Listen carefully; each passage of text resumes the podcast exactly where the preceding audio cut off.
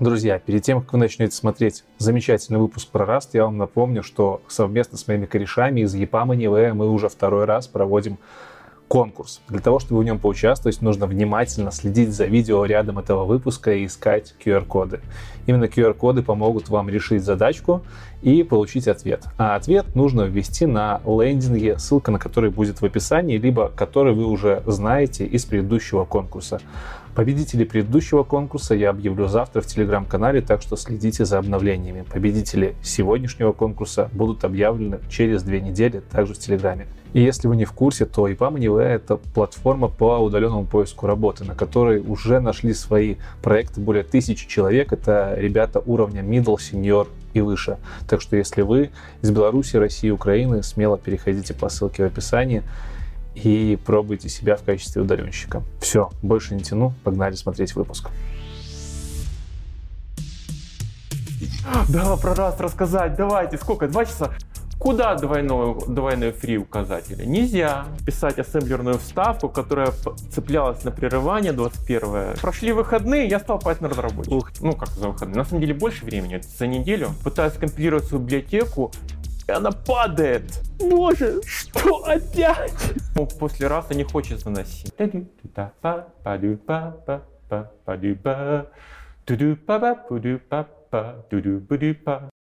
Айтишечка надо.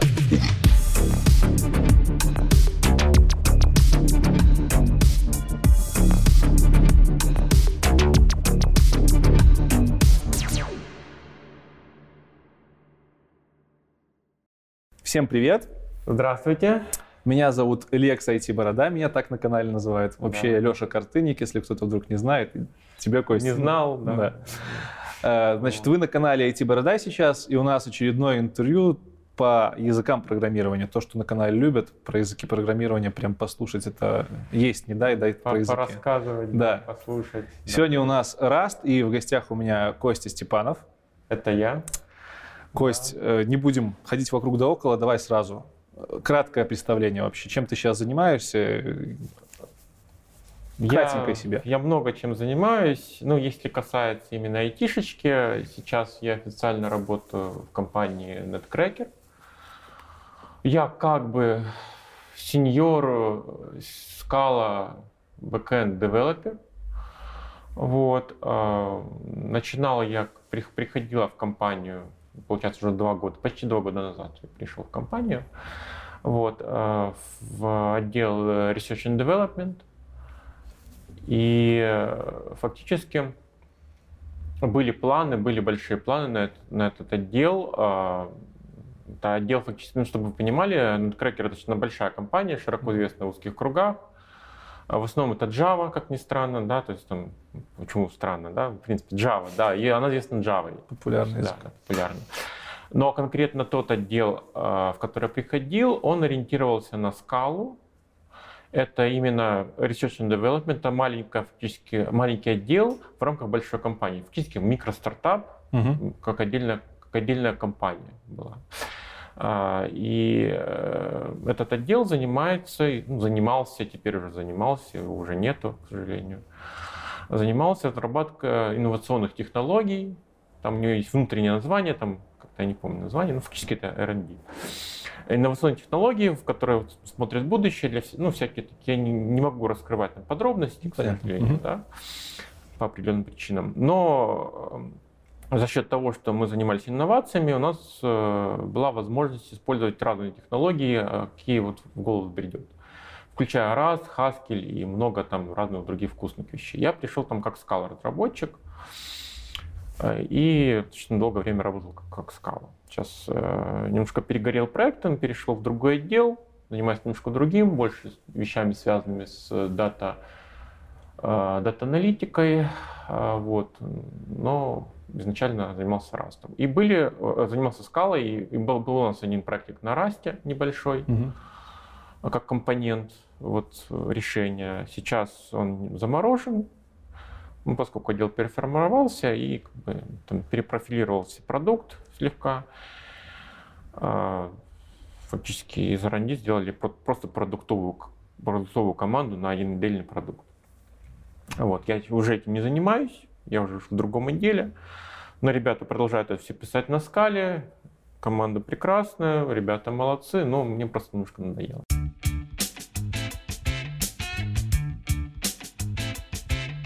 Меня часто спрашивают, какой язык программирования выбрать и как его выбрать. И тут я всегда говорю, что идите на площадку, где есть вакансии, и смотрите, каких языков программирования больше всего. И я сэкономлю вам время и сразу скажу, что там больше всего будет, скорее всего, JavaScript и Python, либо Python, называйте как угодно. И если JavaScript нам уже всем конкретно так поднадоел, то Python внушает доверие, и, собственно, язык классный. В этот язык можно погрузиться за минимальное количество времени. Hello World в нем пишется буквально за несколько строк кода в блокноте. Даже Sawyer недавно снял видос по Python, что еще может быть большим триггером для того, чтобы пойти его учить. Ну и, конечно же, Python весьма широкопрофильный язык, на нем можно писать как сайты, так и переходить в машинное обучение, аналитику, написание приложений. В общем, очень перспективная технология. И изучить Python можно, в принципе, даже не зная других языков программирования, практически полностью с нуля, приложив должное усилие и нужное количество времени. Например, Skill Factory Python учат за 15 месяцев. А чтобы попробовать вообще на вкус этот язык программирования не переплачивать, Skill Factory предоставляет демо-доступ к своему курсу. Можно пройти два модуля, не заплатив ни копейки, и понять, нужно ли оно вам. Ну а если курс вам понравится, то по промокоду специальному для нашего канала IT Борода вы получите аж целых 55% скидки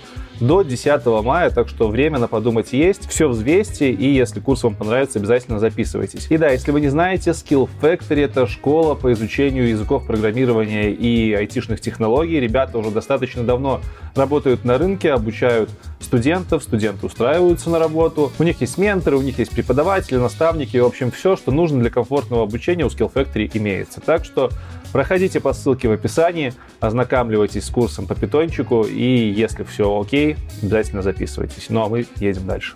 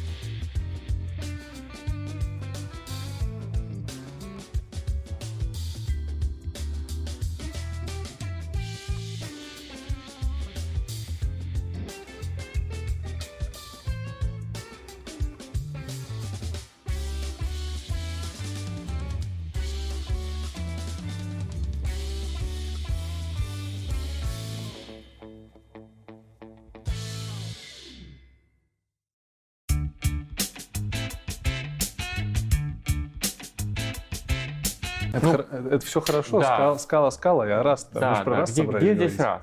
Ну, вообще в команду я приходил, я, я очень, э, я достаточно давно интересуюсь, собственно, самим растом, а, начиная где-то, наверное, с версии 0.6, угу. 0.07 где-то я начал про него То есть это еще до официального релиза? Еще до официального релиза. То есть я помню раз совершенно другой язык, который... Я тогда первый раз, наверное, увидел, это был совершенно другой язык. Он показался мне прикольным, но каким-то таким вымученным слегка. Э, я так чуть-чуть на нем потыкался и как бы подзабил, а потом где-то в году в 2014 я к нему вернулся. Это была уже версия уже предрелизная, и это был э, уже они близились к релизу, готовились к первому, первой версии. И это был совершенно другой язык, они его полностью перелопатили, полностью переделали, абсолютно, абсолютно поняли концепцию. И он мне прям вот понравился, я прям увлекся. И начал писать что-то вот для себя, для себя. Mm-hmm. И, в принципе, у меня достаточно долгое время было желание именно начать промышленную разработку на расте, потому что такой человек, я люблю работать с тем, что мне интересно. Я решил попытаться ну, найти работу на расте. Ну, понятно, что тогда работы на расте особо не было. А, А в эту компанию мне как бы обещали, типа, ну вот у нас есть компонент на Rust, еще планы на Rust большие. Это в скала команде, которая? Да, да, да. Ну вот пока что у нас мало вещей на, mm-hmm. на Rust именно. Ну вот, ну, у тебя опыт в скале, как бы я тогда на скале писал, ну и сейчас пишу, собственно. И такое, давай, вот ты будешь работать над скала проектом, но у нас есть раз компонентик, и мы там что-то будем еще параллельно пилить, развивать направление. Угу. И ты у нас будешь чувак, который будет развивать это направление. Ну, в итоге как бы, с этим немножко не срослось, но это обычное дело, как бы бывает всякое, да, то есть все норм. Команду переформировали, проект перешел полностью на скале, сейчас пишется. И, ну, как бы раз про раз уже разговоров не идет. Эм, соответственно, э, ну вот пока как, как есть. Я продолжаю искать разные варианты, я рассматриваю варианты на Rust, но пока что э, пока что ничего настолько интересного, чтобы меня прям влекло, пока я не нашел. Хорошо, но в целом вот... Э... Ну, то, за что платили деньги, скажем так. Почему тогда может быть, ты предположишь, почему мои подписчики мне написали, что э, вот знают тебя в Расте, в Минском сообществе? А, э, ну, с этим связана такая история, что... Ладно, немножко предыстории про себя, да? Почему, собственно, я обратил внимание на Раст, вообще на какой-то mm-hmm. язык вообще непонятно. Я себя называю таким полиглотом от программирования. Мне очень увлекает изучение языков различных. И за, за свою карьеру я перепробовал много языков. В продакшене там, языков, наверное, 4-5. За свою карьеру, на минуточку, это 17 лет. Да, с, с 2003 года. Да. Ага. Ну, в 2004 году я не закончил универ, в 2003, соответственно, была первая работа на последнем курсе, вот как раз. Угу. Была первая работа, была PHP. А, Темные времена. Да, да, да. Потом был Perl, потом, да, там был Perl, был перловый проект, а, отдельная история. А потом было еще PHP, потом был Python. А что на PHP в то время делать-то можно было? Это четвертый год тогда... Ты знаешь, писали, писали сайты, форумы, соцсети. Тогда интернет уже нормально был? Я просто, я помню да. интернет с 2009 да, 2008 Да, я, я писал в соцсети, когда еще Фейсбука не было. Офигеть. Да, да была такая соцсеть, ныне неизвестная, я же забыл название. Короче, несколько соцсетей мы писали. Одна была соцсеть, помню, писали для, на PHP для внутреннего пользования, для продажи как платформу, угу. для внутреннего пользования как портал угу. для интернета. Другая соцсеть была а, когда Facebook только начинался, мы писали соцсеть на Python, на фреймворке Pylons, если кто такой помнит еще. Сейчас называется Pyramid, или ага. Pyramid, не знаю правильно. Когда назывался Pylons проект, проект Pylons. Сейчас потом он разросся, по проектам, это был раньше фреймворк просто. А, и это была такая вот соцсеточка, которую, на которой были большие планы, но она заглохла, и как бы про нее никто не вспоминает. Ты даже еще даже понятия такого, наверное, до Фейсбука не было, как соцсети. Было. Было уже? Был уже, ну, ну был, MySpace был. А, MySpace, точно. Еще, точно. MySpace был, с этого все начиналось. Господи. А Одноклассники, MySpace. Одноклассники до Фейсбука появились? По-моему, да. Да ну. По-моему, да. По-моему, да. Потом ВКонтакте был после Одноклассников. Забавно. Надо. Ну, у меня, если что, у меня с датами очень плохо, поэтому я могу где-то врать. Окей, раз мы заговорили тогда за 2004 год, вот. за окончание универа, остановимся да. на мысли про то, что ты полиглот. Да. Просто, чтобы чуть больше погрузить в контекст, давай все-таки пару слов о том, где ты родился. Чуть-чуть. Потому что будут думать, что ты из Минска. Многие я, знают я тебя, как... ты не я, из Минска. Я не из Минска, нет. Где ты родился, где вырос и где учился? Вот. Я я россиянин, у меня до сих пор российское гражданство. Угу. А, ну, у меня вид на жительство, я здесь живу уже много лет живу, уже лет 12, наверное, здесь, если не больше. А, наверное, всему, да, где-то с шестого года я здесь нахожусь. Да сколько лет? Я, я не хочу считать, мне лень Ну, лет э, много. Ну, 15 примерно. Да, ну, 15, может быть. А, вот. А родился я в южном городе Краснодаре. Вот. А, фактически вот выучился там, первая работа у меня, была там. А, закончил Кубанский технологический университет. На кого ты учился? По образованию инженер-системотехник.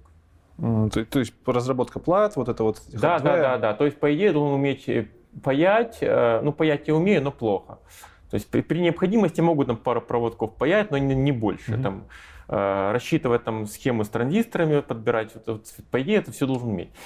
Но, но нет. Угу. Но как бы я изначально был программистом, как бы я лет 8, наверное, я решил, что хочу быть программистом. 8 лет? Да. Офигеть. А, Ты была... помнишь почему? А? Помнишь почему? Я прочитал книжку. 8 лет 8. по программированию? Да. Ну, не про, про, про компьютер. Что за книжка? А, это очень древняя книжка, а, ее, наверное, никто не помнит, с картинками, с фотографиями, называлась «Мападума».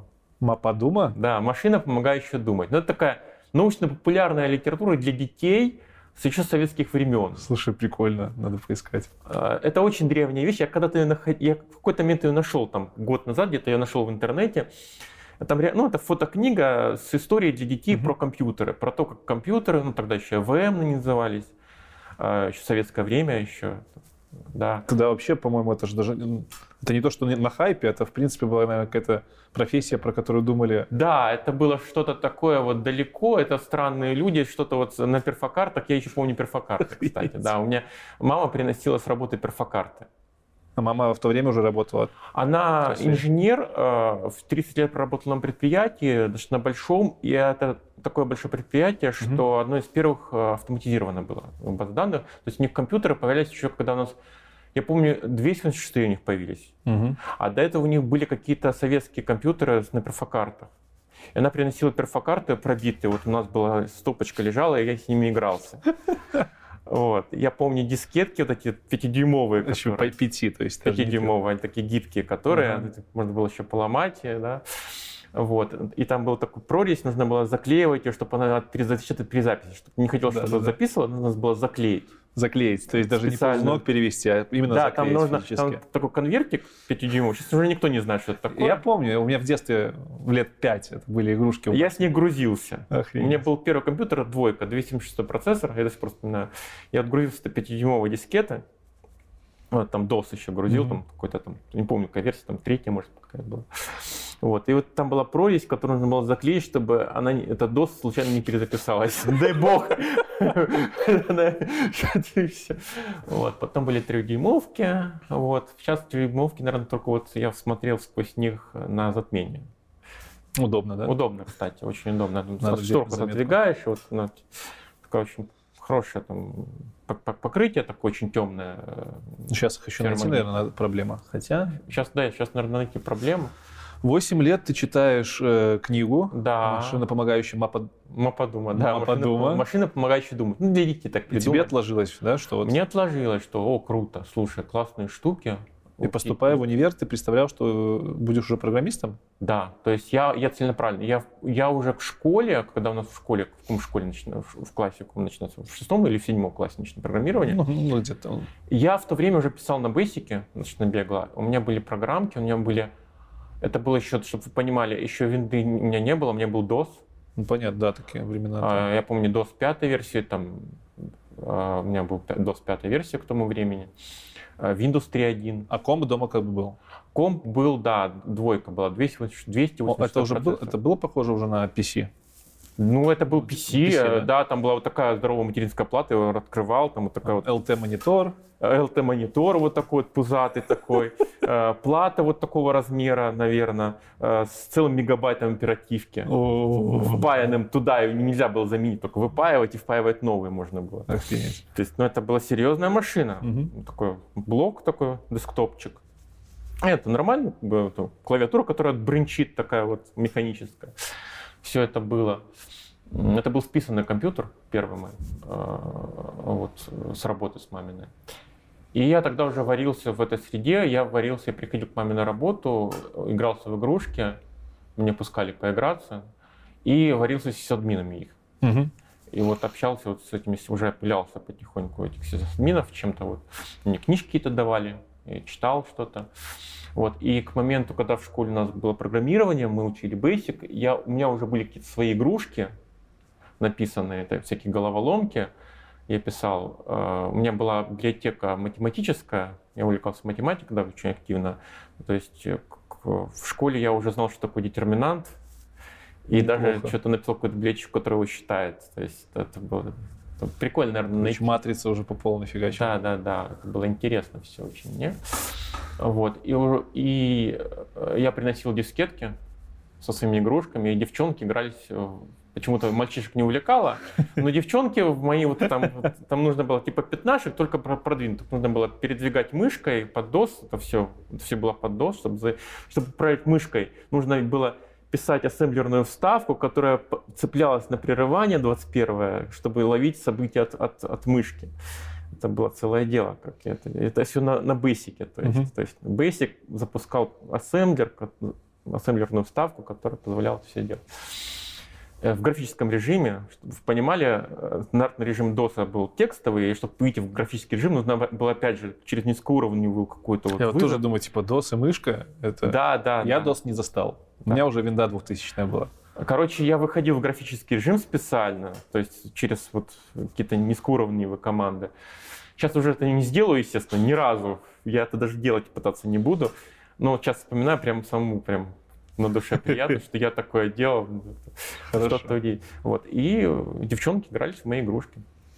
А, там, представляли блоки какие-то. Тогда логично спросить, почему ты поступил на системотехника, а не какой-то программерский факультет? Или не было такого? А, Или я это... хотел на программерский, был вариант, но чего-то вот посчитали в последний момент, э, что там слишком большой конкурс для меня почему-то. Угу. И в последний момент там, там родители приняли решение, что проще поступить на системотехника, ну и там больше, более обширные знания. Типа программистам знания очень узкие, только программировать умеешь, а там и программирование было, и, с, и там всякие и микросхемы, и ты лучше разберешься, как компьютер работает, то есть все, все вместе. То есть там больше, более обширный как бы, блок знаний. Так, ну, в принципе, ок, норм. То есть за счет этого, в принципе, у меня есть какое-то понимание, как процессор работает, по крайней мере. И как бы я до сих пор считаю, что это нужно программисту понимать, как работает. То есть на текущий опыт ты считаешь все-таки, что это был правильный выбор? В принципе, да. Я не жалею. Какой-то был период, когда я жалел, особенно когда я смотрел их программу, и там был искусственный интеллект, а у меня было там Э, автоматизация там, пищевых производств, был, у них в это время они искусственный интеллект читали. В 2000-х годах уже искусственный интеллект тема была. В 99 году я поступил, да, да, значит, в нулевых. Ну как, ну, искусственный интеллект давно развивается. Это сейчас он просто вылез. На хайпе. Мощности появились, угу. которые позволяют нейросетку запускать на телефоне. Тогда таких мощностей не было, но нейросетки были, теория уже была. И э, я помню, развлекался там с, со своим там, другом, мы писали генетический алгоритм, э, который там, то есть он, тогда это все это было, просто, ну, база там математическая. Да, это древняя, на самом деле. В целом база, по-моему, по-моему, говорили, говорят, что в 80-х годах уже вся да, база Да, все это, все это с тех готова. времен, это вот сейчас просто на хайпе просто появились мощности, которые позволяют это делать быстро угу. и много, угу. на больших данных. Масштабировать. Масштабировать хорошо. А тогда это, ну, приходилось, да. Короче, ты учишься на радиотехника. Ну, Радио... на система на система, извиняюсь, система техник, система разные тех... вещи. Это да. немножко разные вещи, да. И на четвертом курсе, насколько я понимаю, ты устраиваешься на полноценную работу, либо еще ну, раньше, да, как, да. как программист именно. Да, да. Рассказывай, что это такое было? Как... А, это, было это была местная компания, небольшая относительно. А, не знаю, кому что скажет, банкир.ру. Это форум, а, форум для банкиров, как ни странно, ну, для финансовых работников. Вот. И а, как бы основной офис у нас был в Краснодаре, но очень много было из москвичей там сидело, и вообще достаточно известная, э, на тот момент была достаточно известная тусовка среди финансистов. Угу. Может, может, там и сейчас там она известна, я давно не следил за их как бы, жизнью, ну, сколько времени прошло уже. Они вроде как до сих пор существуют, уже несколько раз сменили дизайн. Я присутствовал, по-моему, первом или втором смене дизайна. То есть я еще помню, то есть эм, и э, я писал у них на PHP, поддерживал сайт, э, поддерживал форум сам, какие-то там что-то чинил, какие-то модули писал. PHP BB, по-моему, движок назывался. Да, PHP, я, я с ним тоже начинал с него. Или, ну, я не помню точно. По-моему, по-моему он. По-моему, был PHP BB. Я могу ошибаться. Там было несколько популярных движков, с которыми Да, я да. разбирался. И это был вот... Это был мой первый коммерческий опыт. Веборд, по-моему, был такой. Это был... Веборд. Ну, Да, да, да, да, что такое было? Я, я не помню уже. Это, я Мгм. на PHP я не пишу очень много лет. Это была ошибка моего. Не, на самом деле нет. э, Как бы я, я не считаю, вот некоторые считают, что PHP плохой язык. Я не считаю, что PHP. Я вообще не считаю, что плохих языков. Я считаю, плохих языков не существует. ну по- понятно же, что это стереотип такой, потому что это стереотип. да. стереотип. Я порог входа ниже, возможно, больше неквалифицированных специалистов. Да, из-за чисто этого. из-за этого. Чем ниже порог входа, тем больше неквалифицированных людей. Просто из-за этого стереотип такой. На самом деле прекрасный язык. Если как бы есть спрос, почему бы на нем не писать? Но ты перешел с него на другой, да? Да. Как быстро и на какой? А, Чтобы было понятно, я параллельно никогда не писал на одном языке. Ну, как бы на одном языке я писал для денег, Мгм. но вообще первый язык, на котором писал, это был Basic, да, в школе, потом был Pascal во время универа, а потом был Perl. Когда я начал увлекаться веб-программированием, я писал, начал писать на Perl. Тогда еще бесплатно. Он тогда популярный очень был. Чуть да, тогда еще PHP. Особо не, на тренде не был, Мгм. только-только зарождался, что-то появлялся, про PHP особо никто не говорил. И я писал, э, это был второй курс, это был 2000, наверное, 2001 год, я писал на Perl для себя, для веба. Первый раз начал писать для веба. Мгм. До этого писал чисто вот десктопные вещи. Тут я написал, меня прям влекли сетевые технологии. На втором курсе я устроился на полставки в ночную смену работать на техподдержку на местного провайдера. И, э, и в ночи, ну, кроме того, что я игрался в игрушки, да, в MMORPG, Мгм. э, который сейчас неизвестно уже, писал на Перле э, для веба, э, писал там для друзей какие-то там голосовалки для каких-то сайтов, бесплатно абсолютно, чисто фан. Э, Форумы перловые были еще. Еще я не знал, что такое база данных, поэтому у меня база данных была в виде текстового файла. Я Ну, пару тоже база данных. чё. ну да, чего нужно было писать обвязку вокруг нее, чтобы было удобно пользоваться, которая э, ну, это было еще функ- фу- функцион- не функциональное, это было процедурное еще программирование тогда еще, структурное, Мгм. вот. А, На Перле в то время ООП еще не завезли. Потом под- подвезли, но он специфичный. На Перле есть ООП, но оно очень специфичное. Очень А специфичное. Перл еще вообще жив? Ну, Да. Ви- я до сих пор периодически на нем по- поглядываю. Очень на, на нем веб в основном пишут? Я как-то вообще А, не сталкивался. Ну, изначально он для, для обработки текста, да, и писался. А, так, practical extraction э, re- regular language, да, для, для этого писался, для обработки текста. Но для веба он пригодился, и, в принципе, да, в основном, наверное, для веба под ним Понятно. Вот. Ну и в целом скриптовый язык хороший. Э, Именно вот всякие скрипты, которые вот работают с, с, с Linux, с, Мгм. с- со всякими обработкой каких-то таких вещей. Да? И в принципе, да, я достаточно долгое время писал например, для себя, а на PHP просто нашлась работа. Ну, типа, То я есть для, для себя на PHP ты особо не писал? Ну, была попытка сделать свой фреймворк. Ну, ра- развития PHP проработчика. Написать свой, свой форум. Ага. э, Ну, сейчас это соцсеть, да, написать свою соцсеть. Тогда это соцсети не было, были форумы. Было- Я писал свой форум. Я описал свой фреймворк MVC, полностью там обвязочку красивую. Пытался даже раскрутить немножко. Но понял, что для того, чтобы раскручивать, нужно столько же усилий прикладывать, сколько программировать. Я решил, что меня, меня этого не, Не я к хватит. этому не готов, я, на меня, э, мне, меня на это не хватит, Ага.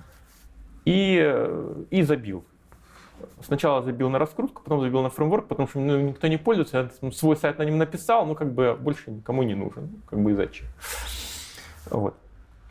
А, и да, фактически PHP это, наверное, мой э, два, три, мой четвертый, наверное, язык.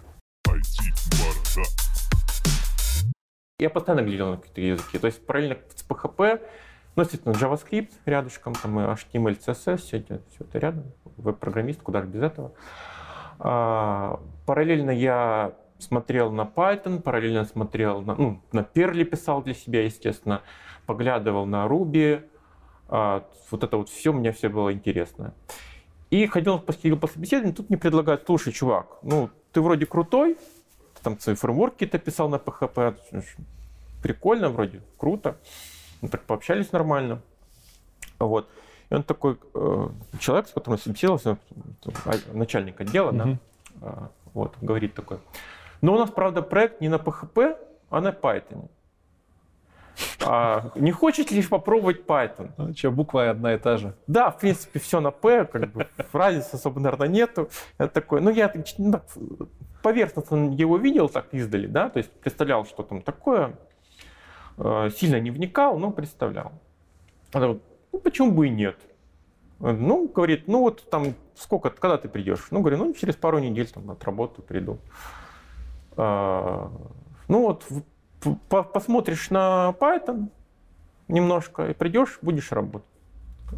Не вопрос. Вечеру, вечерком, вечерком в пятницу открываю там этот Python. А, там, ну, какой вы там фреймворк, там, что, ну, мы на Python пишем. Хорошо, открываю там фреймворк, читаю документацию официальную. Я, кстати, по учебникам никогда не учился, поэтому спросить, какой учебник, это Вопрос... Но официальная дока сразу, значит, с английским все норм было. Да, да, да. Угу. Официальная дока с э, английский меня сами. Я его с детства учу. Угу. Спасибо маме. Она меня впихала во все курсы, которые только можно, поэтому с английским никогда проблем не было.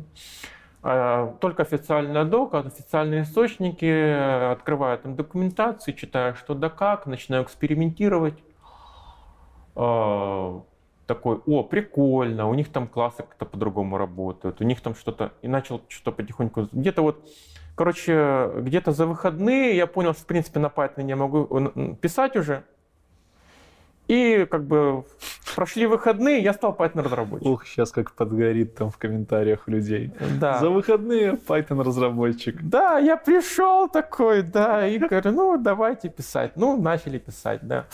Начал писать, да. Ну, надо понимать, что к тому времени я уже писал на нескольких языках, я уже написал достаточно большой проект для себя а, на перле mm-hmm. с, в стиле ТДД тогда пробовал стиль ТДД, я прям на стиле ТДД. Это вот единственный проект, который чистый ТДД у меня. В остальных не получалось как-то. Ну вот ТДД, по-моему, хорошо ложится только на ООП. А, там был полностью ООП подход. На перле это был мой челлендж. Прикольно. То есть там, ну там перловые ООП суровые, но угу. ООП. В принципе, что для ООП нужно? Как бы, Наследование какие-то структуры. Ну да, но их можно реализовать, даже на C пишут ООП. В принципе, да. На GTK это что же ООП, У но на Янова, по-моему, есть здоровенный видос про то, как на C за три часа сделать свое ООП. Да, да, он делает там, если ты понимаешь, как это как виртуальные функции, виртуальные вызовы работают, это, то в принципе ООП написать. Да, ты на чем угодно можешь в ООП написать, в принципе. Же бы там ты мог...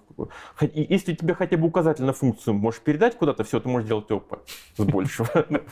Ну, если вникать, как оно устроено. А, то есть у меня был э, приличный опыт тогда, и я тогда очень сильно увлекался разными языками, то есть я уже немножко так разбирался там. Я, мне Lua нравится, например, на Lua пишу физически. Сейчас у многих вопрос, что за язык такой вообще? Lua — это встраиваемый язык, хорошо э, для скриптов. Он создавался для скриптования. Он э, создавался как отдельная библиотека, которая линкуется в C, и на C можно скриптовать на Lua. Угу. Для чего используется? Для игр в основном. А, как, как что? Как, как, как и писать, например, игровое. Ну, типа то, для чего сейчас Python часто используется. Да, да, да. Вот Lua и Python. Вот, ну, Python, правильно. Угу, Python. Некоторые ругают, что... Ну, я иногда его ну, Python называю. Правильно Python, но PHP. PHP, PHP. Это все ваше, вот это вот новомодное. Окей. В то время, я не знаю, как произносить, я называл это Python, и нормально. Сейчас это Python, ну, Python, ладно. А, Короче, даже в Lua тебя заносило. Да, у меня даже есть библиотека, у меня даже есть C-библиотека, которая вот к расширению Lua. То есть там, там ну, Lua позволяет хорошо импортировать из C всякие библиотеки. На Git она есть у тебя? А? На да, где-то, где-то валяется. Она, Ссылочку оставим. Она, да, она старая, устаревшая уже, там, ну, там, какие-то вещи там расширял. Хорошо, получается Python. А, да, я, я где-то вот за выходные, где-то, ну как за выходные, на самом деле больше времени, за неделю. Понятно. Вот. Ну, я сразу же полез в дебри, я сразу прочитал все, а, все загрузил в мозг документацию, начал что-то экспериментировать. О, метаклассы, круто, а как они работают? О, начал там что-то писать на метаклассах. О, офигеть, я прифигал от метаклассов. Ну, на PHP такого нету. Угу. Метапрограммирования в PHP особо нет. Ну, там что, EXEC есть. Но EXEC, ну, такое себе. А там прям вот можно это все прям на лету классы менять, вот, да, вот мэнки патчинг. Ну, короче, я, мне понравился язык. А, и так очень быстро там что-то поэкспериментировал, там вник, э, ну, начал писать на нем активно. И вот, э, да, с какого-то момента начал писать на, на Python. Сколько ты на нем примерно так фигачил? А, по времени, ну вот на одно, в одной компании в первой я пришел года, наверное, полтора-два, наверное. Потом еще устроился в следующую компанию, пришел тоже на Python. Еще года два, может, два с половиной. А, а, нехило так получается. Да, получилось, если так считать, то прилично. Как тебя в скалу туда вынесло? Это другое. Это была третья компания, в которую я пришел, на Python разработчик. Это просто это нетипичная история. Зачастую разработчики остаются в своем стеке очень долго. Я там, я до .NET работаю с самого начала своего осознанного это программирования. Скучно. Но у меня большая платформа широкая, она позволяет дофига всего пробовать. Ну, Python тоже широкая платформа, но, но мне скучно, мне нравится изучать новые языки. Угу. А, параллельно с, с Python начал пробовать Haskell, например. Я такой увлекся в тот момент еще... Haskell, он функциональный полностью? Да, он полностью чисто функциональный. Я увлекся в FP, угу. начал пытаться в Python какой-то FP впихивать хорошо. Там, слава богу, есть лямбда-функции в Python. Они, правда, э, пишутся через ключевое слово лямбда, оно длинное, поэтому и она там только одно выражение может быть, поэтому некоторые там все челы генераторы пишут, чтобы в одно выражение угу. это уложиться в лямбда-функцию. Там свои приколы плане. Просто у автора Python есть определенная идиосинкразия по поводу э, функциональщины, поэтому он немножко в то время еще слегка сопротивлялся. Mm-hmm. И все функции, которые привносили в Python, функциональные типа map, fold, они были принесены сторонними чуваками, которые типа пришли из FP немножко и такие, ну Понятно. мы хотим такое же, ну, такие, может, не надо, ну, может, надо, и как-то привносили потихоньку. А Haskell меня увлек, потому что чистый язык. А, и Erlang, Haskell, вот это все. А, пытался в Erlang слегка. А, Erlang мне не очень зашел, но на акторы прикольная штука. Акторы. Наше интервью как раз выйдет после интервью с Ирландом. Люди уже будут знать, что это такое. Да, да, да. Э, кстати, вот чтобы вы понимали, в скале и ну, в Java, наверное, тоже сейчас есть понятие вот ак- ак- акторы, да, актор фреймворки всякие. Может быть, и на C-Sharp что-то похожее, если я не в курсе. Я не на C-Sharp не пишу. Я C-Sharp видел издалека. Я... На Java писал? Да. Ну да. вот это та же самая штука, абсолютно один в один. Ну, понятно. Ну, как я, я издали видел C-Sharp, я, я читал про него, ну, я, мне, мне интересны языки, поэтому. Окей. Вот. И я увлекался вот тогда FP, я увлекался Haskell для себя что-то в стол писал чуть-чуть, чуть-чуть. И пришел там, это была третья моя работа, я пришел на, как Python-разработчик, писать проект на Django, сайтик писать, веб, все дела. Вот, ну, что-то пишу, пишу, что-то мне надоедает, я перегораю в очередной раз. Это моя обычная история. И начинаю там, как, мне видеть, что особо работы для меня особо и не было тогда, ну, то есть закончились какие-то задачи, а новый брать не особо не хотелось. На меня так посмотрели и говорят, ну слушай, ну в нашем отделе тебе делать, судя по всему, нечего, тебе не интересно. А у нас есть соседний отдел, а они пишут crm для обработки данных, ну, для, для внутреннюю crm на скале. Угу. А ты вроде чувак умный, ты вроде как э, в функциональщину, в FP, mm-hmm. что-то же про Haskell что-то рассказывал кому-то. А это вот скала рядом, пойди к ним в соседнюю команду, пособеседуйся. Mm-hmm. Это такой, не вопрос. Прихожу в соседнюю команду, общаемся с ними. Я такие, ну круто. А, ну, такой, скалу, вообще, ну, как бы, скалу не знаю. Вообще, первый раз вижу. Ну, по, по, по, почитал доку. Э, Адерского, честно, не, не дочитал. Я до сих пор не дочитал Адерского, ребята. Я сказал разработчик уже сколько лет. Немножко стыдно, наверное. Сейчас тоже в комментах прилетит, наверняка. Ну, от него. Да, от Адерского. Если от Адерского что-то прилетит в комментах, я буду счастлив. Ты читаешь его тогда? Э, я что-то что-то там немножко читал, там Окей. слегка, да. Ну, если от него комментарий прилетит, ты дочитаешь? Конечно. Все. Обязательно. Паблик агримент. Вот. А, и я такой, ну, скалу вижу первый раз, Ну, на Java не программировал до этого тоже, ну, так издали видел. ну. Одна, одна и та же виртуалка. Ну да, это. Scala это JVM язык, то есть он компилируется в Java байткод и выполняется на JVM. Но язык совершенно другой, не Scala, ни разу. О, не, не, Не не Java. Не Java. не Больше Java. функциональщину, да? А это фактически, да, это функциональный язык с примесь, э, с- вместе с ООП, это все в одной катке. Там, Мультипарадигменный такой. да, мультипарадигменный, очень интересный. Вот. Ну, кстати, у нас интервью было с Олегом Нижником, вот там ссылочка будет. Вот, да, да, да, да. Можете посмотреть. Э, Язык интересный. Сколько лет ты на скале проработал? Ам, Сколько ты работаешь по факту? Сколько? Ну, Ну, дофига получается. два года вот здесь на скале. Ага. А до этого в Атформе я работал на скале. Знамет- Э, у Тоже года два с половиной, наверное, У проработал. вас там бигдата хорошая была, насколько я знаю, Была, но я в платформа. бигдате не работал. Там у нас отдельный отдел, там э, был отдельный отдел. Отдел был, который занимался именно бигдата. Мгм. Там очень умные чуваки, они читали нам лекции про матан, э, как они там про всякие алгоритмы анализа. Я такой си- сидел, на- до сих пор вот вспоминаю, там про какие-то случайностные алгоритмы для анализа данных. Я такой сидел и обтекал. такой. При том, что как бы в универе там математика учитель. вышка была у тебя тоже должна Я быть очень сильная. любил математику, но в какой-то момент я от нее отошел и как бы подзабил. Мгм. Вот, ушел в более практическую инженерную часть. И сейчас, дай бог, вспомню, что такое производная. У меня вопросик сразу рождается. Ты меняешь часто языки. Не было, Да. бы, не, не было ли у тебя просадок по зарплате? То, что многих волнует. А, ты знаешь, нет, не особо. То есть ты работаешь такой 4 года на питоне, да. на Python, а потом переходишь в скалу новичком, и зарплата сохраняется? А я же в одной компании переходил. Я сходил, Ну, это пере- странно. Типа, Это немножко, может быть, это странно, но это была не смена работы как такой, Мгм. а это было в рамках одной компании.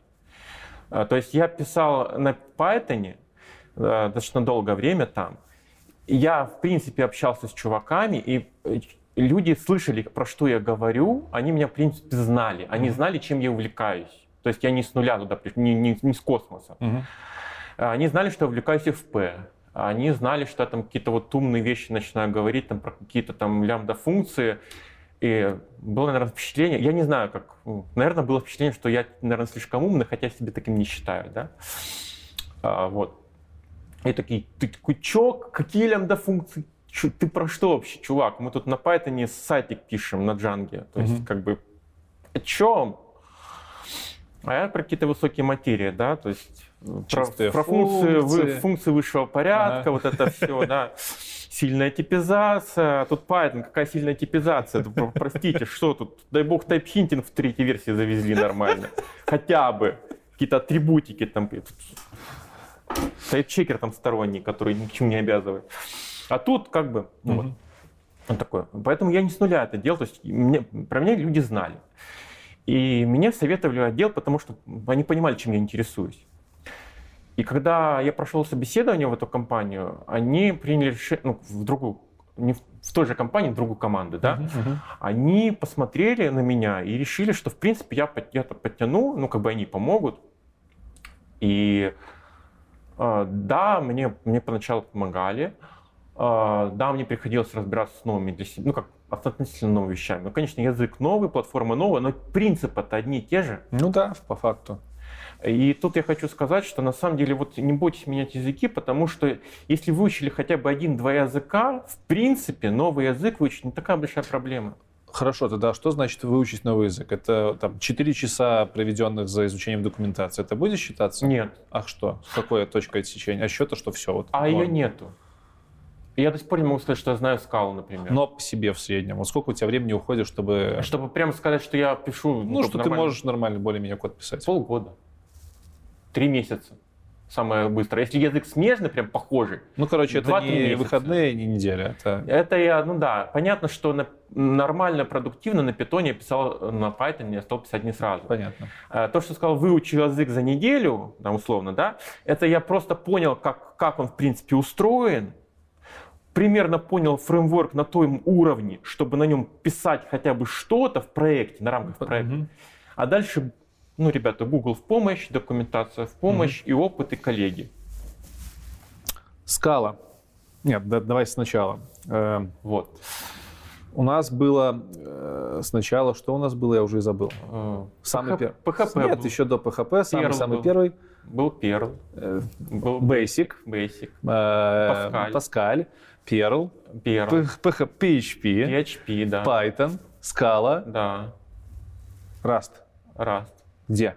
Rust появляется в какой-то момент, когда вот, ну, как бы очередной язык, как бы интересно посмотреть в сторону, да, там, Erlang посмотрел, ну, прикольно, там, что-то попробовал чуть-чуть, там, еще что-то, там, Haskell посмотрел, и тут вдруг, ну, я, э, мне периодически присылают, ну, потому что знают мои интересы, э, друзья, там, знакомые знают мои интересы, и присылают какие-то ссылки на какие-нибудь статьи, на какие-нибудь такие вот источники, типа, вот новый какой-то язык вышел такой, я такой открыл, посмотрел, о, Rust, прикольный. Я еще Go помню, когда, когда еще Go не был мейнстрим, я помню, когда мне прислали статью про Go, я такой, Go, ну, там еще нарисован тут маска это еще был тогда.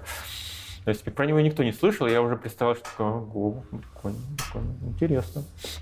Вот, и прислали мне статью на Rust, я только посмотрел, потыкался. Это был совершенно другой язык, не такой, как сейчас. Абсолютно. Там были всякие, там был garbage коллектор. В Расте был начально garbage коллектор. Да, да. А ну, хорошо. окей. Там был, там был грин, грин трейдинг встроенный. Мгм. Он был похож на Go сейчас. Вот как сейчас Go, тогда был, он, Rust был очень похож на Go. Но он уже тогда позиционировался как какой-то заменитель для низкоуровневых Нет. штук. Нет, изначально он был как э, вот он у него была ниша очень похожая на то, что ниша Go сейчас занимает. То есть э, мультитрейдинг был Мгм. в фаворе тогда, быстрая разработка, мультитрейдинг э, и хорошая типизация. На фоне хорошей типизации. Ну, очень похоже, да. Очень похож был в этом плане, да. Там было очень много, там синтаксис был очень мусорный. Там были всякие вот, а, допустим, были просто указатели, да, типа, а были смарт-поинтеры, которым управляет garbage коллектор. И они были, отличались чем, знаешь, чем? А, Перед, перед э, смарт-поинтером, которым gar- garbage коллектор управляет, писали собачка. Как э, чем-то напоминает вот синтаксис э, Ruby, где там собачка обозначает, по-моему, member, э, я сейчас не помню, по-моему, member, такие private, по-моему, какие-то функции, Мгм. свойства через собачку не пишется. Вот там вот собачка обозначались э, переменные, тут, собачка А, это значит, это А, переменная А, которая управляет garbage коллектор. То есть такие всякие вещи были. То есть, э, или там, на, на, э, там, по-моему, там тильд, ну там, я могу ошибаться сейчас, это было давно, ну, допустим, тильда что-то тоже обозначал, по-моему, там в Ну, хипе. ко- короче, дофига какого-то... Это был куча, Дичи. куча дичи какой-то, мусорного какого-то синтаксиса, но он мне показался таким забавным. Он такой, о, прикольный язык, какие-то там символы интересные. Наверное, поэтому скалу я на скале понравилось писать, потому что там тоже спецсимволов Ага. прикольных, да. Вот такой, Красивенько. да-да, красивенький. Он такой не очень понятно для чего, но красивенький. Такой, ну, сырой очень. Ну, такой, что-то потыкался и подзабил. Прошло несколько лет, а, начала приближаться там первая версия, это был а, в 15 году вышла первая версия, Охренеть. в 15 году, да.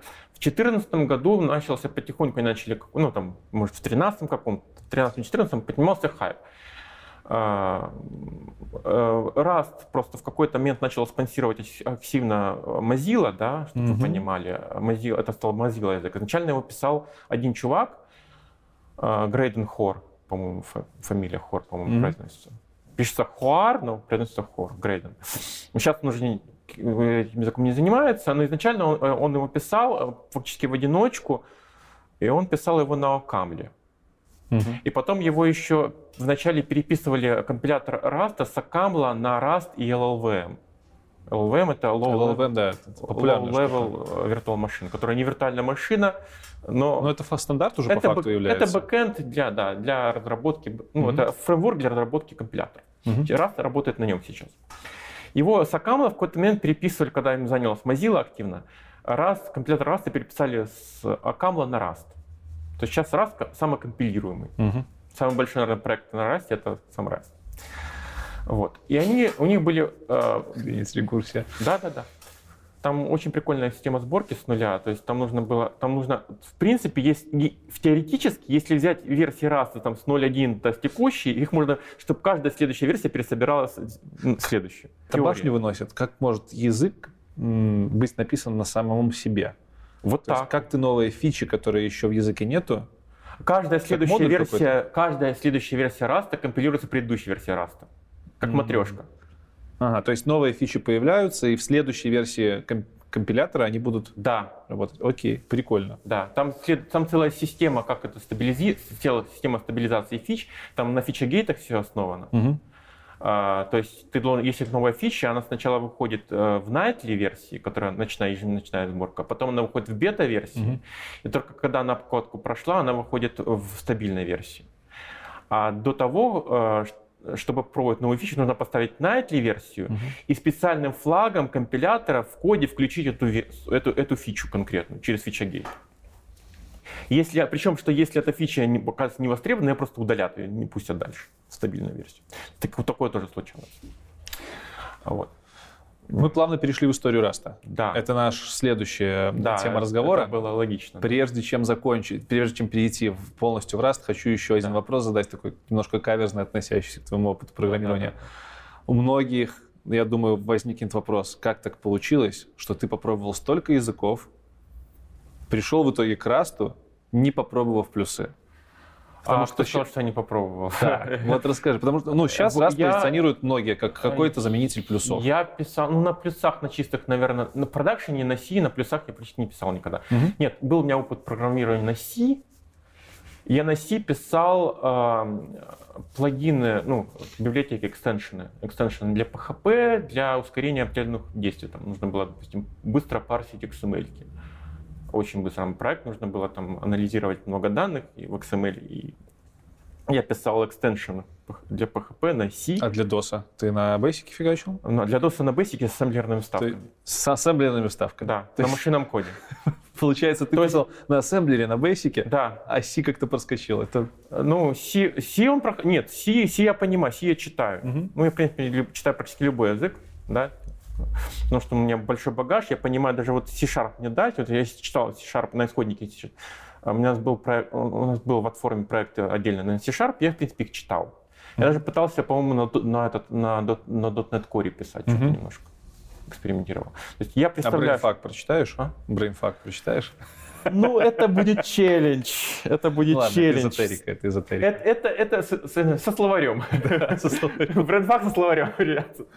Только словарь. Хорошо, разобрались. То есть с плюсами был все-таки опыт? А, небольшой для себя. То есть я ну, как бы представляю, что такое смарт-поинтер, хотя бы удаленно. Я знаю, что такое виртуальная функция. То есть я представляю, как это все устроено. А как да. думаешь, история перехода плюсовиков в Rust это популярная штука или это скорее больше какие-то слухи на уровне слухов? А, достаточно популярная, судя по по комьюнити. В комьюнити, mm, кстати, очень много из, из C, из плюсов выходят, приходят людей в раз.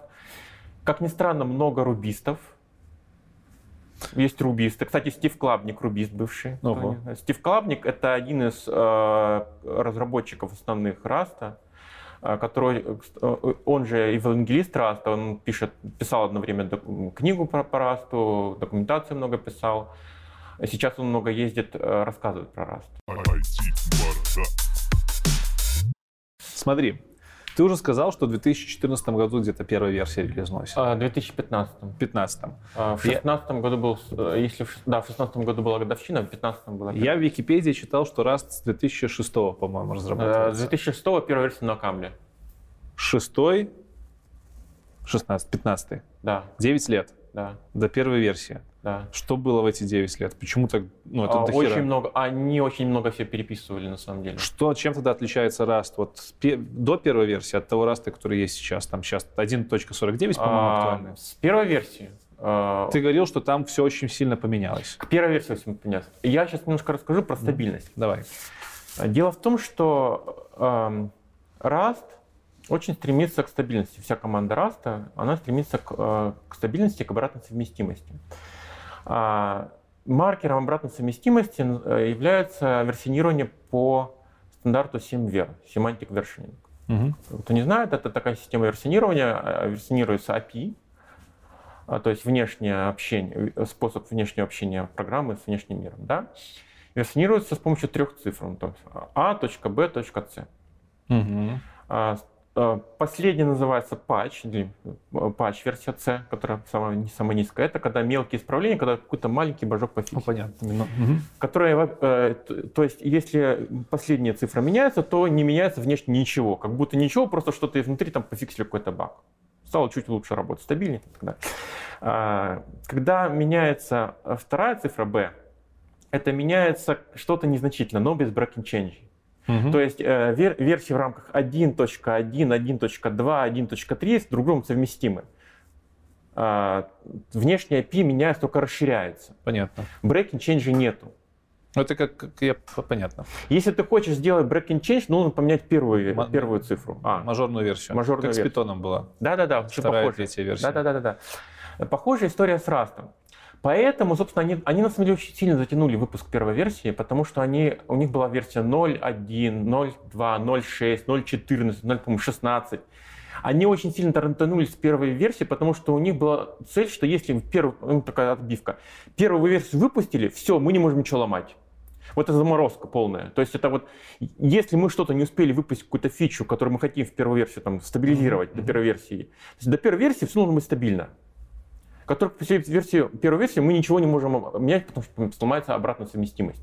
Угу. Например, выпускать вторую версию, а мы не хотим пока, не готовы. Поэтому 9 лет, то есть зрел язык. Да, это они очень, они, он, они кажется, что он молодой, потому что длительная разработка, но кажется, что только первая версия всего там в 2015 году всего вышла. На самом деле они очень серьезно подходили к этому угу. процессу. И я помню, когда я на момент там, в 2014 году я уже писал на Rust для себя какие-то библиотечки, я, автомати... Э, я домашнюю автоматизацию писал на Rust, uh-huh. там, uh-huh. там много ботов было на uh-huh. Raspberry Pi крутились. На Raspberry Pi на Rust можно да, писать было? Прикольно. Там у них целая система поддержки разных э, процессоров. Там, на ARM процессоры у них поддерживаются, uh-huh. интеловские нормально поддерживаются. А, Windows, по-моему, Windows, macOS и Linux это первые три платформы, на которых поддерживается стабильная версия. А, первая линейка поддержки. Ну, самая крупная. Да. Плюс ARM процессоры. Понятно. Это, вот. Это не все это поддерживается хорошо. У них все это покрыто тестами, mm-hmm. у них все покрыто тестами. У них очень классная э, система, э, процесс разработки, автоматизированные pull реквесты То есть все это на GitHub. Это появилось до того, как Rust под Mozilla ушел или после? Вот во время того, как он... Время. Это все сформировала уже Mozilla команда. Первая версия Rust связана с командой Mozilla или она... Да. Это уже, то есть первая версия формировалась при... Да, да, это уже Mozilla, Mozilla, Mozilla. Почему Mozilla в, Rust Они, начал? А, сейчас я это скажу. Почему Mozilla в Rust? Потому что а, одна из целей Rust, да, вот это обратная совместимость хорошая, стабильность, цикл разработки 6 недель. Каждая следующая версия выходит, угу. то есть, допустим, сейчас, по-моему, версия 1.49, если не ошибаюсь. 49, да. да. Соответственно, предыдущая 1.48 была 6 недель назад. Это очень быстро как-то. Ну вот у них так. Короче, каждые 6 недель у них э, э, меняется цифра вторая B. Ага, ага. Соответственно, первую цифру они будут менять только тогда, когда они выпустят вообще принципиально новую версию Rust. Это будет ну, другой язык фактически. И, ну, завершая тему как бы, с историей, я помню, когда выходила в ночь, когда первая версия вышла, у меня была куча кода, и был период, когда они очень активно все меняли. Перед первой каждый день что-то менялось. Ты вставил Nightly, а кроме Nightly ничего не было, тогда еще стабильно не было. И у тебя то, что вчера компилировал, все ломалось. И тебе приходилось переписывать половину кода, чтобы оно заработало снова. Uh, буквально в ночь перед выпуском первой версии у них был тип, язык, тип, тип у них, да, был язык, uh, в языке был тип, называется, uh, ну, типа, у них есть U32, э, это unsigned 32, да, 32-битный, без знаковый. И 32 это integer 32, например, да? Целочисленный. Целочисленный, 32-битный угу. тип, например, да? И у них были типы платформозависимые, размеры указателей, указателя. Они назывались, я даже не вспомню, как они назывались сейчас, по-моему, PTR назывались. Но не, не суть важна. Другой. И буквально в, в ночь перед выпуском первой версии они поменяли их, имя этих типов. Блин no size и size, они так просто называются i size, типа integer size, uh-huh. и u size. U size, потому что обычно этими типами типизируются индексы массивов, типа size, размер, размеры массивов и индексы массивов. Uh-huh. U size. U size и e size. Знаково, без знаков. Они зависят, это единственные типы, которые зависят, привязаны к архитектуре. То есть они могут 64, 64 бита занимать или 32. Все остальные типы у них привязаны к битам. Прикольно. А я, кстати, вот когда Rust практикал, не понимал, что за size, u size, что за фигня. Это типы, которые привязаны к, к архитектуре mm-hmm. процессора. Все остальные типы у них э, э, числочисленные, плавающие точки, они привязаны к битности. Понятно. Они становятся U32, U128 и так далее. И это был, короче, break and change. Это был break and change, ночь перед э, релизом. И я вспомню, как я поднимаю версию Rust, пытаюсь скомпилировать свою библиотеку, и она падает. Я такой, боже, что опять? Они же уже все стабилизировали, вы же первую версию пускать. Опять? Это был шок очередной. Я переписался в очередной раз. Но после этого все было как бы они, они держат, держат слово, да. И после этого вот э, почему, почему раз, собственно, почему раз? Почему Mozilla в Rust? Почему Mozilla в Rust? А, Си устарел. Сейчас на меня полетят камни, какашки. Си, разве Си может устареть? А, Что устарел есть? морально. Mm-hmm. Нул-поинтеры. Ошибка, миллион долларов э, mm-hmm. mistake, да? Нул-поинтеры. Стра- э, плавающая, не, не сильно сильная система типизации. Типы, которые э, привязаны к архитектуре очень сильно. Когда но ты, это же дает своего рода гибкость. гибкость да, да, но, но это дает нестабильность. Ты никогда не знаешь, у тебя, ты, ты вот компилируешь и не знаешь, ну, вот под эту архитектуру как заработает. Mm-hmm. Undefined behavior постоянный. Mm-hmm указатели, которые там ты которые просто могут, ты там не следил за указателем, он тебя там, ты здесь там забыл там его что-нибудь там с ним сделать, с этим указателем, куда-то передал, сделал лишний фри, и у тебя там что все полетело. А узнаешь ты про это когда? Когда он запустится, дай бог. И то, если этот код запустится, угу. в принципе. Небезопасность по памяти. А отсюда всякие data race ы. А если ты хочешь э, в multithreading, ты должен, я не знаю, собаку какую съесть. Дата-рейсы — это гонки за памятью? Это гонки за памятью. Okay. Да. Кстати, Rust э, защищает от data race ов, но не защищает, не защищает от, э, от просто этих рейс-кондишенов в общем случае. Но дата-рейсов защищает. В чем разница? А, в том, что... Ты просто, мне как высокоуровневому программисту все эти штуки очень далеки. А, короче, ты можешь сделать блокировку тредов на локах, например, uh-huh. на, на мьютексах. Если ты можешь сделать э, так, что тебя один тред заблокирует другой, потому что мьютекс ну, заблокирует. Понятно, мьютекс, да. Но ты не можешь да. получить, у тебя нет алиасинга. Если ты специально там есть способ сделать aliasing, но mm-hmm. ты с ручками это сложно, ну как бы это сложно сделать, нужно постараться. В этой части что такое aliasing, когда у тебя два указателя указаны, ну если очень просто, как бы да, сильно да. упрощая, когда у тебя два указателя указывают на, один, на одну область памяти. Угу. И, соответственно, у тебя возникает data race. То есть, когда у тебя два потока пытаются модифицировать по указателю один и тот же кусок памяти. И в C ты это можешь сделать ну, Легко. на easy.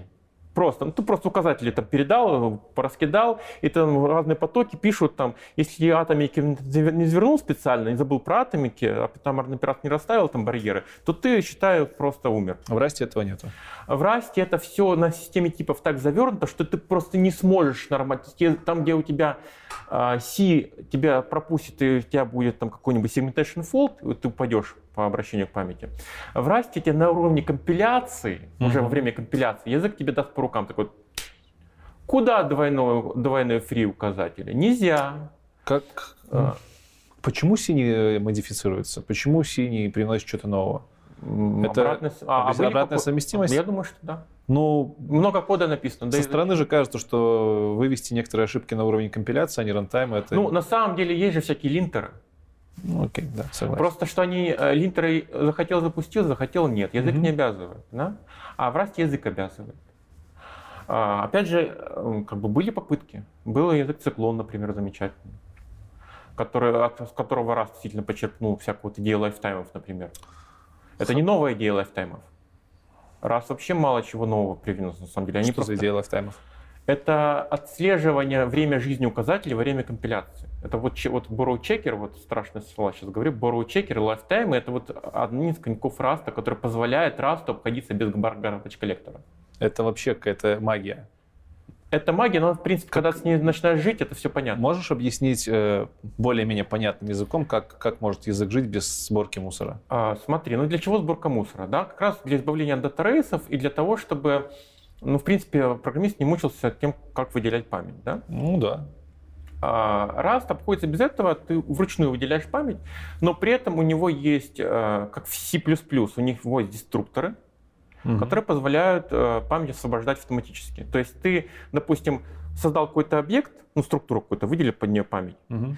и ты не паришься, когда она исчезнет. То есть не паришься, то есть как все тебе не нужно делать free явный. Оно само, когда нужно, удалиться из памяти. Ну, то есть это сборка мусора? Нет? Это не сборка мусора. Это деструктор. Это, дестру... это вызов деструктора. Но, а, понимаешь, он, деструктор вызывается, если сборка мусора, ты типа создал объект, и когда-нибудь, может быть, придет за ним garbage коллектор и его удалит. А может не придет, и ты не знаешь, когда. Ну да. То здесь э, язык детерминирует в те точки, где будет вставлено, вставлено освобождение памяти, как в C++. То есть как смарт-поинтеры. То есть ты выделил память, и ты точно знаешь, что в конце вот этого синтаксического блока угу.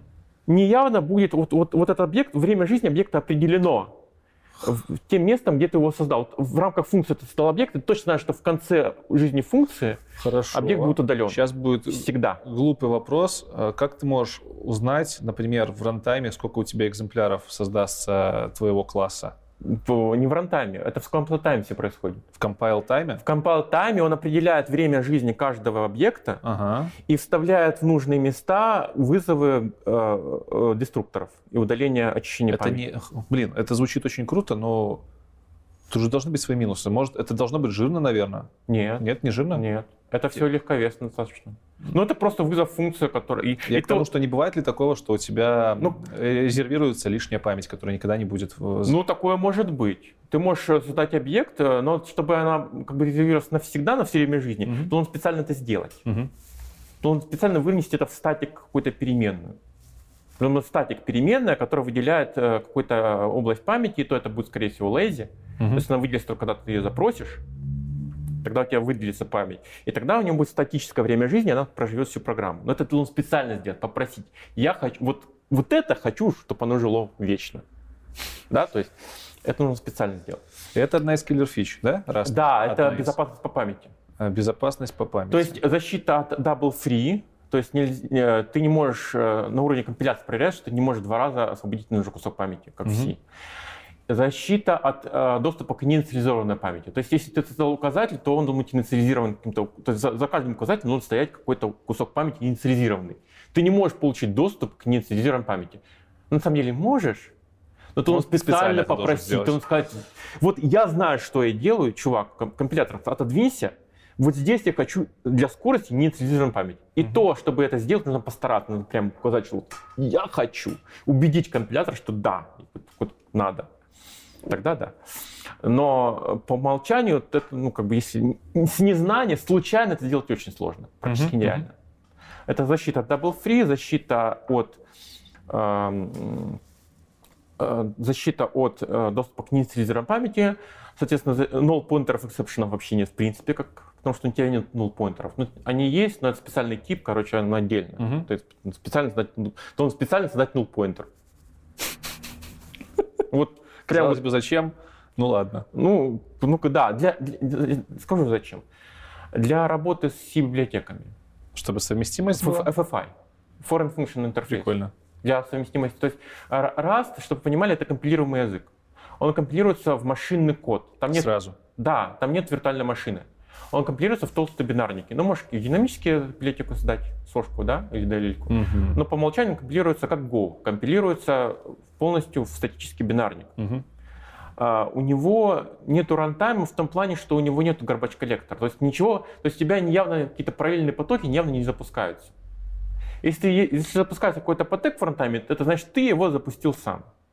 Нет такого, что так как в Go, типа запускается параллельно там куча, или там в Erlang там запускается куча потоков, которые ты, там сами запускаются, как-то живут, их не контролируют. Uh-huh, uh-huh. В Rust ты, если есть поток, ты его запустил. Чувак, ты сам виноват, что запустил этот поток. У них толстая библиотека стандартная, хорошая, там очень много всего. Причем высокоуровневых вещей. Там итераторы есть очень классные. Там есть, кстати, FP очень классный. Там... Я документацию, когда смотрел, я офигел, на самом деле. Там, там дофи... очень там все хоро... есть. Там вроде как... Та, там очень... Сам язык компактный, но стандартная библиотека очень широк, очень такая угу. жирная, хорошая. Э, и некоторые называют ее runtime ом. Но это такой runtime, что, ну, то есть, если ты вызвал функцию, ну, ты ее явно вызвал. Мгм. Чувак, ну ты ее вызвал. Это не такая, что случайно. Для меня runtime это что-то на фоне запустилось, то, что сам не запускал. Такого нету. Если запу- Полный контроль. полный контроль над памятью. Если ты выделяешь перемену, ты ее выделил. Ты, если ты выделил в этом блоке синтаксическом, то ты точно знаешь, что в конце этого блока переменная освободится. Там память освободится, точно знаешь. А, В этом плане вот, а, работа с ресурсами так работает, например. То есть, если что такое ресурс с точки зрения раста? Это просто какой-то тип обертка над ресурсом. То есть ты создаешь не сокет, ты создаешь интерфейс к этому сокету, как видите, ну, типа вот объект Мгм. класса сокет, условно, да. То есть, ну, ну, а классов там нету, условно, там есть Имплементация. структуры. Структуры, да. Там структуры. есть. Структура имплементации. Да. Структура имплементации, какие-то функции над структурами. Ты создаешь какую-то структурку, выделяешь под нее память на стеке по умолчанию. Ты можешь на хипе, опять же, ты можешь по умолчанию все, все выделяется на стеке. Если ты хочешь что-то на хип переместить, то он явно переместить на хип. Мгм. То есть нет, а, а, лишних аллокаций нету. Если есть аллокация, она очевидна, и ты ее сам сделал. в- Сам дурак, если что. сам дурак ты сделал аллокацию, да, Мгм. если захотел. Ну как дурак, Ну, ну, если с ней что-то там не так пошло из-за нее, это, ты, это ты явно... И опять же, все если- очень имплисивно. опять же, если ты залоцировал что-то в хипе, то все равно этот смарт-поинтер отследить, когда он закончит время жизни этого спанпорта, он, он- вот он прожил сколько нужно ему, он освободит память на хипе. Мгм. Ты не должен сделать фри сам. Он сам сделает фри за тебя. Причем этот вызов на фри вызов ставит компилятор во время компиляции, не garbage коллектор. Все детерминировано в этом плане. И у них есть защита, вот фича, которая позволяет мультитрейнинг писать очень легко. А, Я как говорил, нету алиасинга по Мгм. умолчанию, да? То есть, э, если у тебя есть два указателя, то тебе очень сложно убедить компилятор, чтобы они указывали на одну и ту же область памяти. Точнее, можно, но тогда ты один указатель заблокирует другой. То есть, если есть область памяти, допустим, указатель shared pointer, например, да, на, на кусок памяти, ты можешь его э, скопировать в другой shared pointer, они будут указывать на один область памяти. Но ты не можешь его поменять. Мгм. То есть ты можешь читать, то есть у тебя много, может быть, указателей на область памяти, которые читают оттуда, но ты не можешь чего- чего-то туда записать. Но если ты хотя, но ты можешь попросить, а теперь вот на этой области памяти Это указатель, как-то который... называлось, по-моему, когда все, все читают, один только может там... Да, да, да, вот Что-то какая-то ну, парадигма это такая. называется уник- уникальный указатель, по-моему, в C++, в плюсах, наверное, уник поинтер есть, и share поинтер называется в других языках, насколько я помню. Ну, еще называют там локи всякие, read-write lock, например. Read Write Lock. Read самое популярное. Да. Но этот read-write lock ре- реализован на уровне компилятора. Мгм. Компилятор следит, чтобы такое, такая шняга не проходила. Да, и компилятор Rust это написано на Rust. Да. А И он следит за всеми указателями. Хорошо. И если ты, да, я закончу мысль. Если ты сделал указатель mutable, который позволяет менять область памяти, то все обращение по другим указателям, которые чита- позволяют читать, становится невалидным. То есть пока у тебя есть хотя бы mutable, хотя бы один указатель, который позволяет менять область памяти, компилятор запретит что-то читать оттуда, пока ты этот указатель не освободишь. Вот закончил время жизни указателя, который пишет, тогда ты можешь читать оттуда. Понимаешь, да?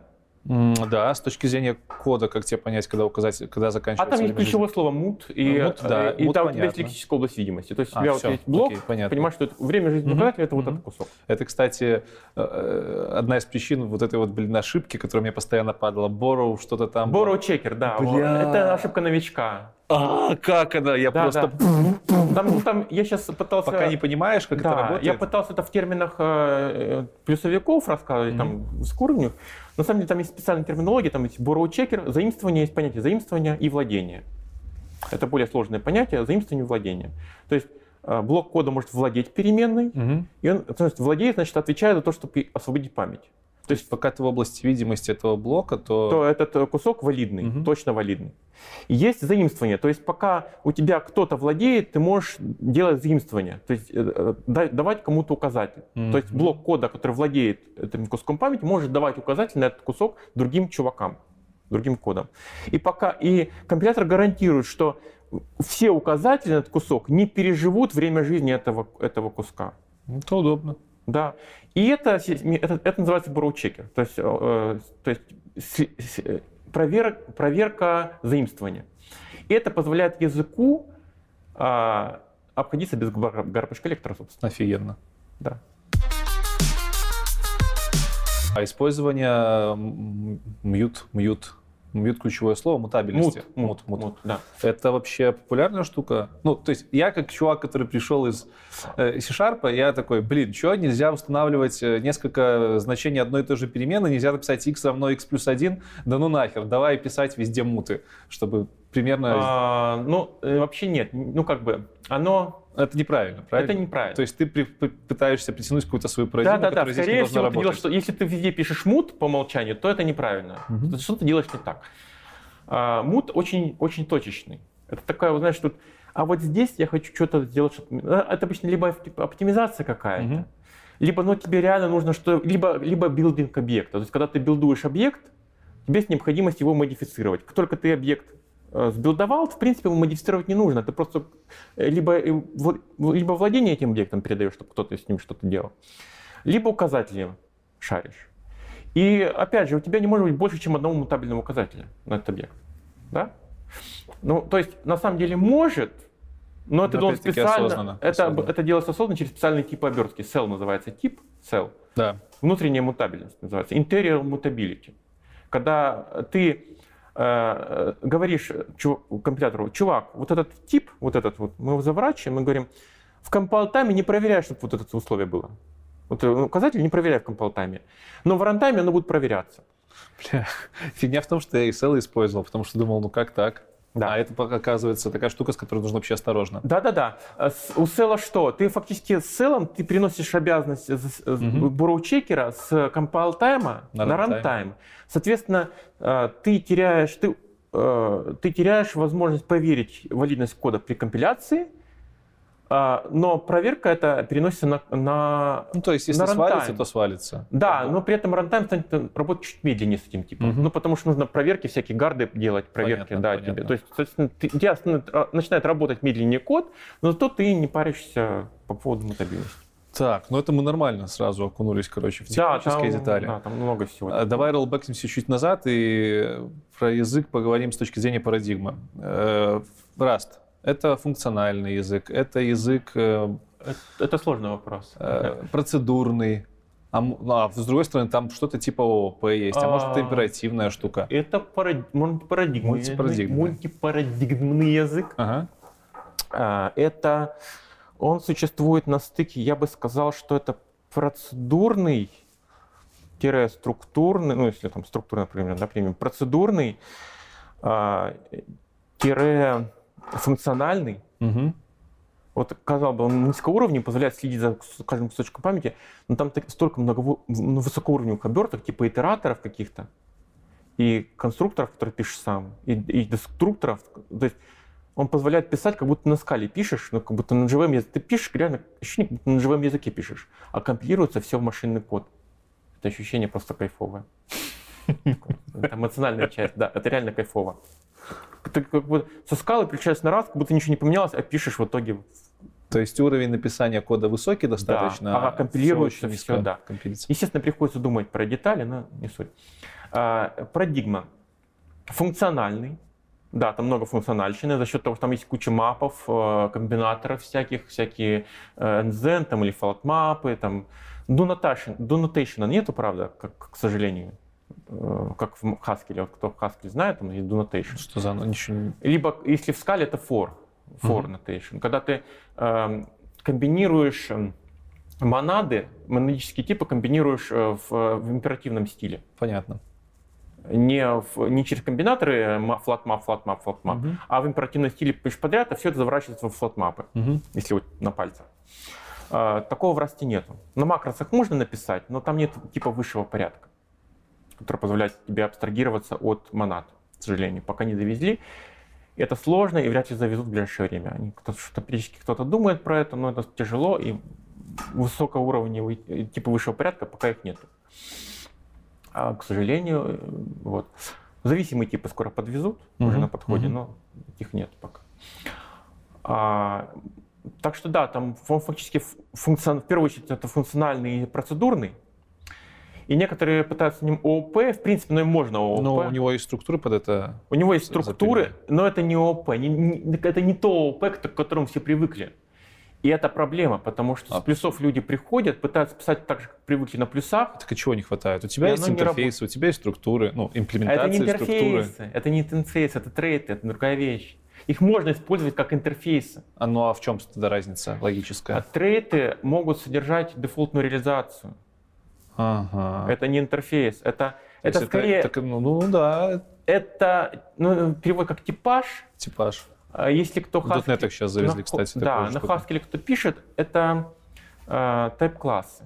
Вот кто на Haskell, тот поймет меня. Type- это трейты в Rust это Ну, type-классы. Я бы сказал, что это вариант множественного наследования, который... перед- это, не, это не наследование, там нет наследования. Ну, у тебя же структура, она... А там нет наследования. Структура не может наследовать структуру. А, Она может содержать трейд. ссылку на другую структуру. Как структура с трейтами связана? У тебя есть структура, это layout в памяти. То есть у тебя есть набор, условно, там, байтиков, Мгм. и ты эти набор байтиков отображаешь на имена каких-то полей. И у тебя есть структура, которая вот по полям Мгм. описывает там, типами какой-то Так. кусок памяти. И ты к этой структуре привязываешь реализацию каких-то функций. Так. То есть какие-то функции привязываешь к этому. Мы называем их методами, условно. В Окей. ВП называется методом. Мгм. А, но у тебя нет объекта, как единого целого. То есть у тебя нет жесткой привязки, что вот эта структура, и к ней привязаны вот четко вот эти вот. Ты можешь вот в рамках одного крейта, это единица компиляции, как раз называется крейт, в рамках одного крейта, ты можешь в разных модулях писать имплементацию, функции, имплементацию функций, которые привязаны к одному и тому же эм, э, к, к одному и тому же куску памяти, к одному и тому же структуре. Мгм. У тебя структура в одном месте, а у тебя здесь им- имплементация блок, блок имплементации с какими-то методами для этой структуры в этом модуле, потом в этом модуле и в, это, в этом модуле. Окей, понятно. Понимаешь, да? То есть у тебя развязанная имплементация функции, фу- то есть привязка функций и привязка к структуре данных, она не жесткая, Неоднозначно, она, она- она одному. развязанная. Да? Это раз. То есть у тебя есть, смотри, у тебя есть имплементации, которые привязаны не- не- непосредственно к структуре, это называется inherent implementation. То есть наслед... ну, как, и, как это по-русски даже не знаю. Наследование. Не наследование, это Унаследованные, собственная, собственная имплементация. Окей. То есть имплементация Хорошо. привязана непосредственно к типу данных, Мгм. к реальному типу данных, к структуре. А есть trait ы. Trait это как интерфейс, но в нем, то есть ты описываешь э, API фактически, но кроме того ты можешь еще э, делать реализацию. То есть написать функцию, которая реализована уже на базе тех функций, которые вот абстрактны. Мгм. Это вот, э, чем-то вот виртуальные функции напоминает. Да. Вот, да. Но только оно работает в compile-time е, не в runtime е. Это... ну, Ты, ты сможешь делать виртуальные функции, типа там есть, там есть режим виртуальной функции. Ну хорошо, но кажется так, что на этом можно уже ООП строить. Можно, да. Чего но это нам будет не хватает? Ну, сокрытия внутренних каких-то реализаций нам не А, хватает. там есть сокрытие, там есть приватные. Тогда почему ты говоришь, да, что это не ООП? публичные. Там нет наследования как такого. То есть ты не наследуешь, ты требуешь, чтобы у тебя был реализован trait. У тебя есть требования. То есть ты не говоришь, что вот этот trait наследует этот trait. Ну, там есть условно наследование trait ов, но по факту это не наследование trait ов.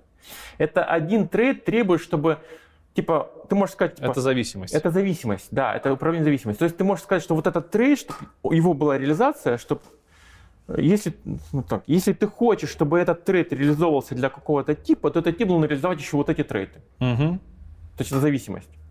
Понимаешь, да, разницу? Мгм. То есть, не так, то есть ты, ты не наследуешь, ты зависишь. И это очень гибкая система. Ну, то есть это не иерархия вглубь, получается. Это не иерархия вглубь, такая- это плоская хрень, плоская. которая... Вот у тебя есть куски трейта, у тебя есть трейты, у тебя есть типы, и у тебя есть имплементация какого-то трейта над каким-то типом. И ты можешь попросить, чтобы вот эта имплементация была валидна для этого типа, имплементация этого трейта, только если этот тип реализует еще другие трейты. Хорошо. Оно выглядит как зависим, как, как наследование, но это не наследование. И это часто ошибка, когда пытаются сделать наследование, оно не работает, потому что это не наследование, чувак. Поэтому это не такой чистый ОП, как классически, как люди привыкли. На нем можно Ну, тут стоит не забывать, что ОП это типа не краеугольный камень. Да, да, да, да. На нем классно писать, но нужно понимать эту систему трейтов. И вот в Расте все сделано через одно место. Так, хорошая, наверное. Через trait. Через трейд. через вот практически вот а, перекрытие операторов, пе- overloading через trait. То есть, допустим, есть trait Add, ты его реализуешь, тебя а, тип поддерживает операцию плюс. Мгм. Easy. А, Итераторы через trait. Там, не знаю, там Dependency injection. Через trait ы ты реализуешь все. Там, ну, там trait object есть понятие более глубокое. Там. Причем, что самое кайфовое, что эти все реализации, они мономорфизируются. То есть во время компиляции у тебя нет... Есть, ты можешь попросить создать вер, таблицу виртуальных функций, как в C, как в плюсах. Но по умолчанию у тебя все реализации становятся плоскими. Во время компиляции все вот эти вот все стилизации трейдов, они разворачиваются в плоскую структуру и статический вызов. Угу. То есть у тебя динамический вызов, если ты хочешь сделать динамический вызов, ты явно придумаешь здесь, вот здесь хочу динамический вызов с индиректом, как виртуальная функция. Но по умолчанию у тебя все вот эти штуки, они превращаются в статический вызов. У тебя нет э, оверхеда на, на динамические вызовы по умолчанию. То есть э, ты не платишь за то, что не просишь. То есть компьютер сам тебе разворачивает все, все в статические вызовы. Это одна из причин, почему раз настолько шустрый? Да. Он, он как C. В он этом плане C. он как C, он как, как плюсы. То есть у, него, у них такая же парадигма, как в C, в том плане, что такая идея, как в C, типа ты не платишь за то, что не используешь. У них даже стандартную библиотеку можно отключить и писать embedded без стандартной библиотеки. Почему embedded можно писать на Rust? И ядро можно писать на Rust. Потому что ты можешь явно отключить. А я не хочу стандартную библиотеку. Вставляешь просто синтаксис и пишешь. Просто синтаксис пишешь пустой вообще.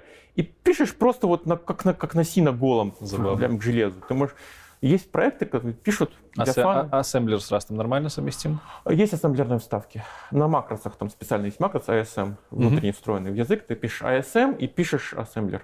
Хорошо. А, э, пройдемся, потому что мы не упомянули, может быть, это было вскользь упомянуто, я не понял, но тем не менее. Вот Давай. Э, в Википедии, я по Википедии читал да. еще пару раз, написано я про афинные типы. Что Афин... это такое? Э, это из теории типов хрень. Если на пальцах, то это тип, который ты можешь использовать максимум один, да, да, максимум один раз. Нисколько, либо один, там, по-моему, так. Либо нисколько, либо один раз. Что за, как это понимать? Вот.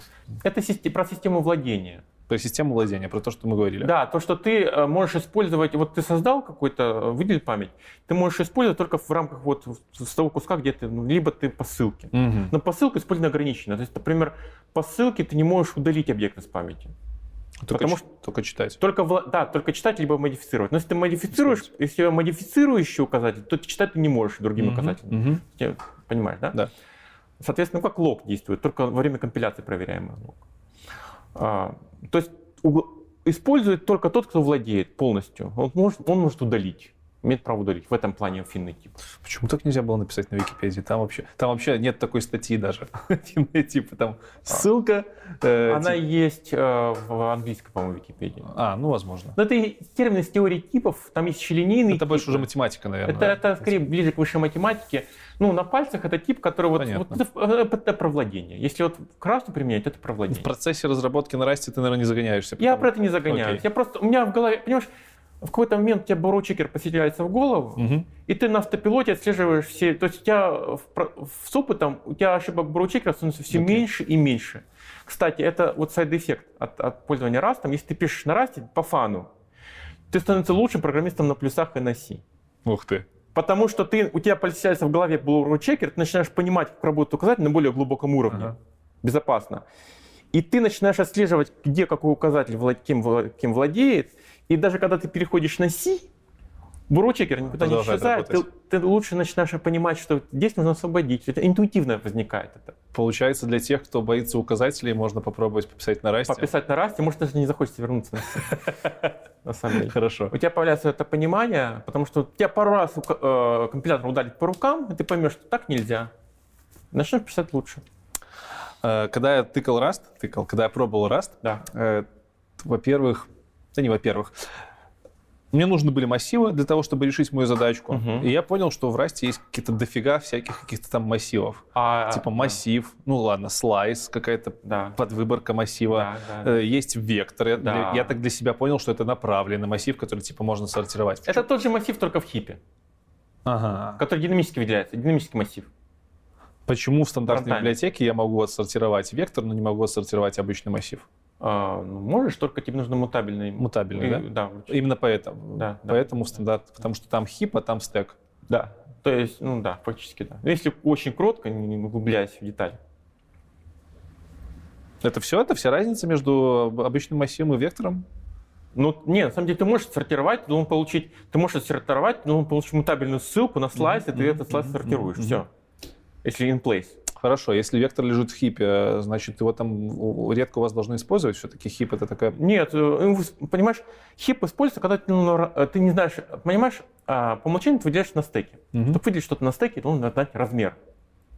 Он четко, есть, даже в раз есть понятие sized типы, то есть размер, типы с известным а, ну, во время компиляции Размер вектора можно не знать изначально, да. поэтому его А есть кидаем. DST, Dynamic Size Types, угу. то есть типы, размер которых ты во время компиляции не знаешь. И, соответственно, под них ты выделяешь память во время рантайма. А выделять память в рантайме можно только в хипе. В Логично. стеке ты не можешь. Да. Поэтому у тебя есть типы, то, то есть фактически все типы у него в Rust дублируются. Стринг есть. Есть стринг, который в хипе, да. А есть слайс, который э, в памяти в стеке выделяется. Это два разных типа, потому что нужно контролировать. Ты, ты знаешь только в рантайме тип, э, размер, когда ты в хипе выделяешь. Либо ты знаешь заранее, ты, ты слайс выделяешь. Это мозг прям... немножко, кстати, тоже вынесло. Ты такой берешь строчку, да. и, и хочешь ее вывести в консоль, а ни хера, тебе надо написать toString вроде как. И что? А это, оказывается, слайс. Да. И для этого тебе, чтобы вывести строчку, ну, тебе там нужно... Есть, там есть макрос print, восклицательный знак, println да, который да. позволяет тебе, кстати, макрос, э, вот, вот есть э, в C есть printf, угу. и у тебя есть строчка, и там э, процент s, вот это все. И оно в compile не проверяет раз, количество вот этих placeholderов с количеством аргументов, не сверяет. Естественно, ты можешь построить такой printf, который у тебя в рантайме упадет. Угу. Ну, это нормальная история. В RAS так нельзя. У тебя есть println макрос, который принимает строчку формата, ну, там свой... Э, ну да, фигурные скобки. Фигурные скобки вместо процент тест, да. там фигурные скобки. И какое-то количество аргументов, которые ты placeholder. И, во время компиляции он проверяет, что у тебя правильные типы, которые подставляются, могут запечататься, и количество этих скобок, placeholder, совпадает с количеством то аргументов. Есть типы проверяются, количество Да, то есть Но ты это не... же логично, так должно работать. Да, то есть ты не можешь написать такой printf, который у тебя пойдет в рантайме. Понятно. То есть, если ты скомпилировался, то он тебе println сработает. Слушай, ну это же это большой косяк сишки. Вот даже вот эта вот мелочь, получается, если да, ее вдруг это да. исправят, то куча проектов да. просто сляжет нахер да. еще на этапе компиляции. По поэтому после раза не хочется носить. Охренеть. Вообще не хочется ни разу. Можно, но не хочется. Так, хорошо, значит, внутренности можно долго разговаривать. Я думаю, для того, чтобы люди погуглили, что-то поискали, будет достаточно. Давай вынырнем на более высокоуровневые вещи, Давай. более такие приближенные к жизни. Угу. Мы не говорили вообще про то, где Rust применяется. И я смотрел на сайте, ага. там четыре направления было. Ага. Это была э, консольная разработка, embedded разработка, разработка под cloud и под network. И, да, и, про, и VASM. И VASM. Это новая. VASM я... Это новая хрень. Да. Это новая, да? Это новая достаточно, но, э, да. То есть, если первые три штуки понятны, это низкоуровневые да. достаточно вещи, то VASM это WebAssembly, это да, конкуренция да. с JavaScript где-то даже. Ну, где-то да, чуть-чуть, и, чуть-чуть. Это больше маркетинг или реально нарастить? Нет, а, да, можно. Я пробовал для себя пробовал писать э, сайтик на, на полностью. У меня есть проектик экспериментальный, я вообще пока не укладывал. А, там полностью весь бэкэнд и фронтенд на расте. И фронтенд даже? Ну, да, там есть фреймворк U называется. Охренеть. Y, E, W, U, который позволяет тебе на расте писать, там у них своя обвязка, свой инструментарий. У них классный инструментарий, кстати. Про это отдельно можно лекцию читать про инструментарий на расте. Там инфраструктура, инфраструктура у них просто... У них там свой пэкэджер, карго, который позволяет библиотеке да, карго. Да. Я, я тоже, это меня, меня очень порадовал Rust. Я на винде думал, буду очень долго с ним геморроиться. Нет, Нет я запустил VSL, Windows Subsystem for да. Две команды. И установка все. Rust, установка Cargo. и Cargo. Все. У тебя стоит все. Ну, раз про Cargo заговорили, давай рассказывай, что это за штука. Это... А Cargo это... И сборщик, и пакетный и менеджер, это, это сборщик, э, как Make. Это пакетный менеджер, ну, это основные функции. Плюс его можно, можно расширять, то есть можно свои команды для карго писать, uh-huh. расширение, которое позволяет там, стрип делать бинарников, либо там, ну, размещать их, какой-то препроцессинг какой-то делать, то есть ну, можно свои расширения для карго писать. Фактически это make плюс э, пакетный менеджер. Как сделать, чтобы твой, твоя сборочка какая-нибудь появилась в карго? А, есть репозитории официальные, Crates.io называется. Uh-huh. Ну, Crate, еще раз повторю, Crate это э, это как библиотека. То есть это единица компиляции. То есть минимальная единица компиляции в Rust это крейт. Один крейт может зависеть от других крейтов. Это как bin, например, вот если в Java брать, это ну, похоже на bin чем-то. Угу. а, идеология. То есть у тебя есть какой-то, ты пишешь create, любой проект это create, библиотека это create, бинарник это create, выполнимый файл, да, это все create. И у тебя create зависит от других крейтов. Мгм. Соответственно, Cargo собирает крейты.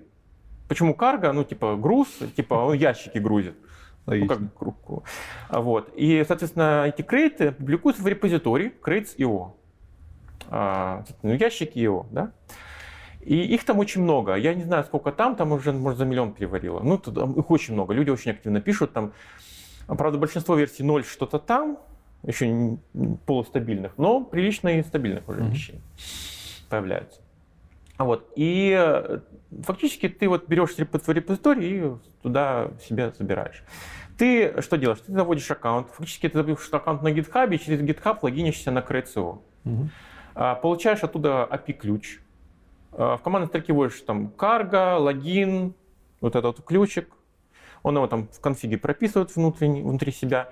И после этого ты можешь делать, ты завел, там, cargo new написал, он тебе создал свой проект сразу под гитом. То есть пишешь new, и у тебя, допустим, готовый, готовый шаблон проекта, допустим, библиотечный. Уже с э, библиотекой, там, lib-файл там уже готовый, да? Hello World такой. Уже, уже готовый Hello World. Уже и со структурой сразу. Уже со структурой каталогов, уже у тебя есть эм, файл э, к Cargo Toml, э, в котором все пакеты, которым, зависимости. которым описывает это как метафайл такой, Мгм. мета, метаинформация, там метод, метод JSON какой-нибудь, там, аналог какой-нибудь, да. То есть метаинформация о пакете.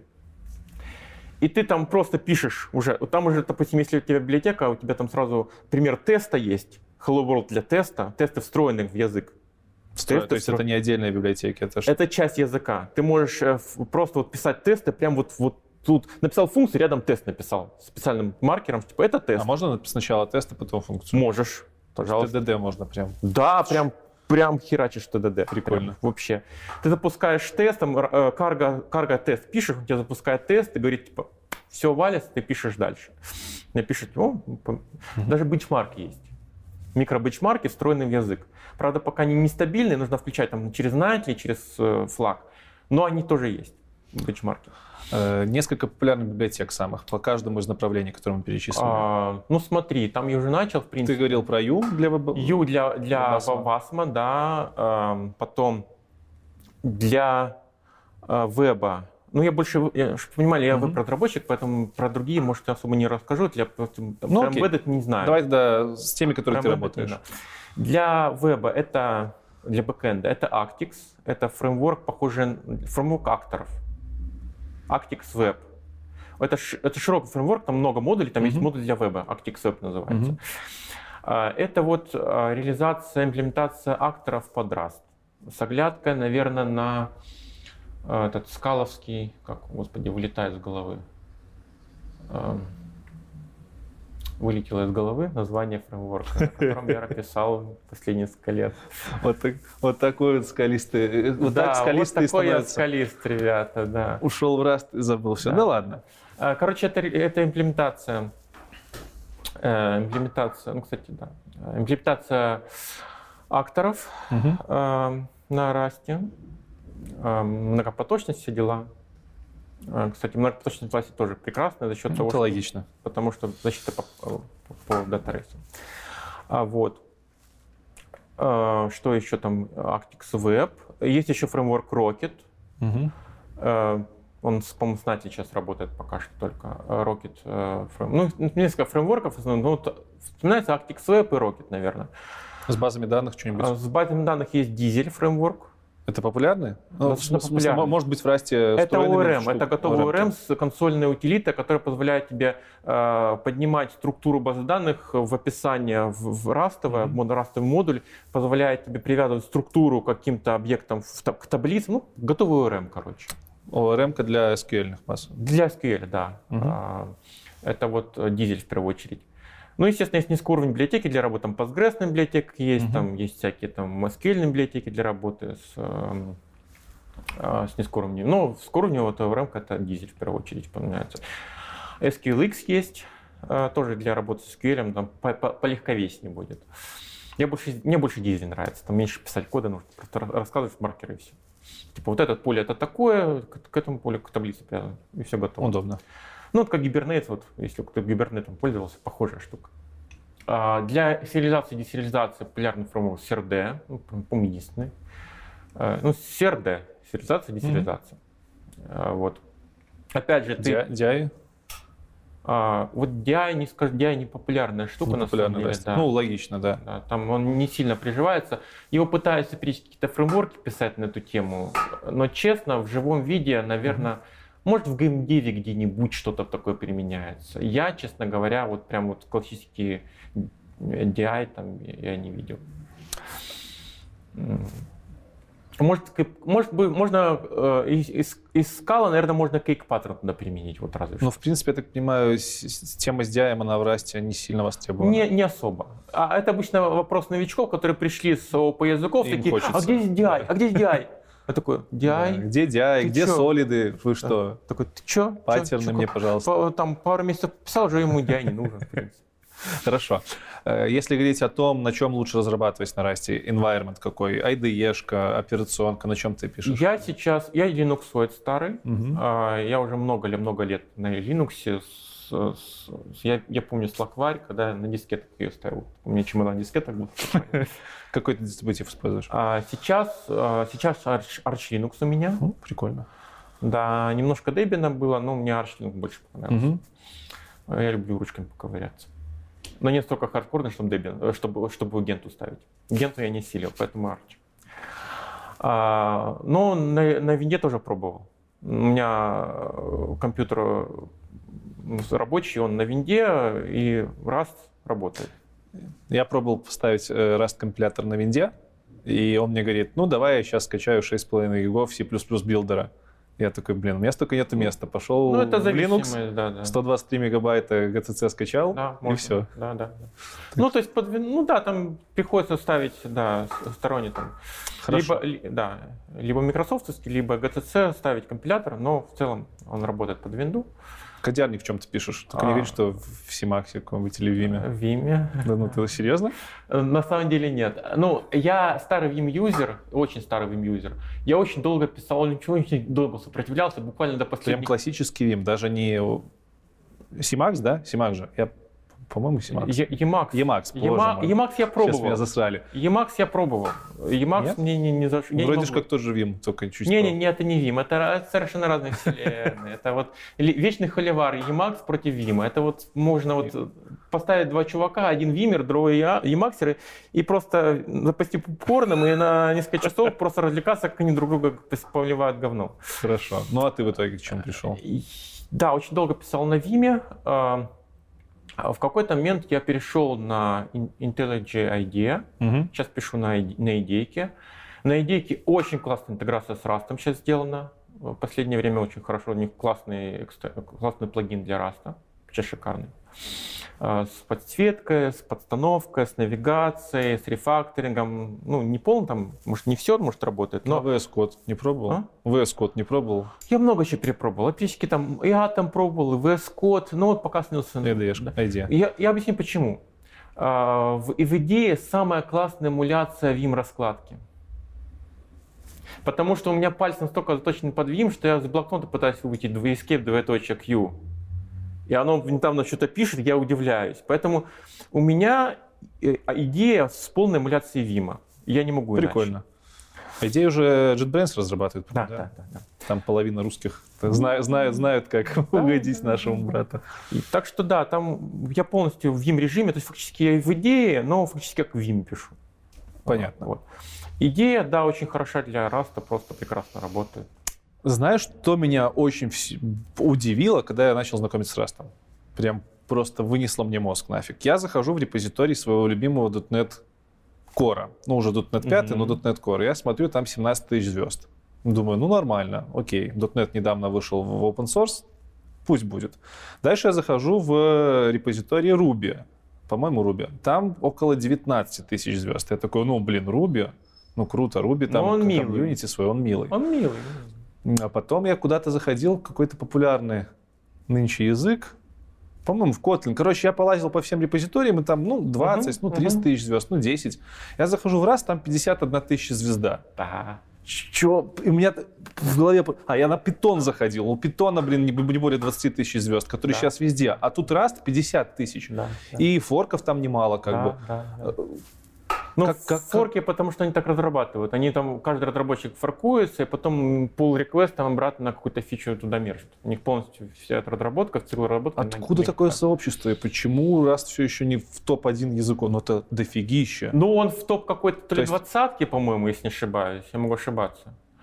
И а он занимал какие-то места очень крутые, среди вот, были какие-то рейтинги любимых языков. Угу. Вот среди любимых языков он там, по-моему, первой десятки. Почему такая, откуда такая популярность? Это откуда такое большое комьюнити у языка? Честно, вот я не знаю, но в нем что-то есть притягательное. Вот что-то настолько... Я пробовал Go, честно, я пытался в Go. А, но система типов, ну, ребята, ну, 21 век, нет, нет нормальных э, дженериков. Угу. Ну, ну, нет. Ну, в расе дженерики настолько прекрасны. Там все на этих дженериках так...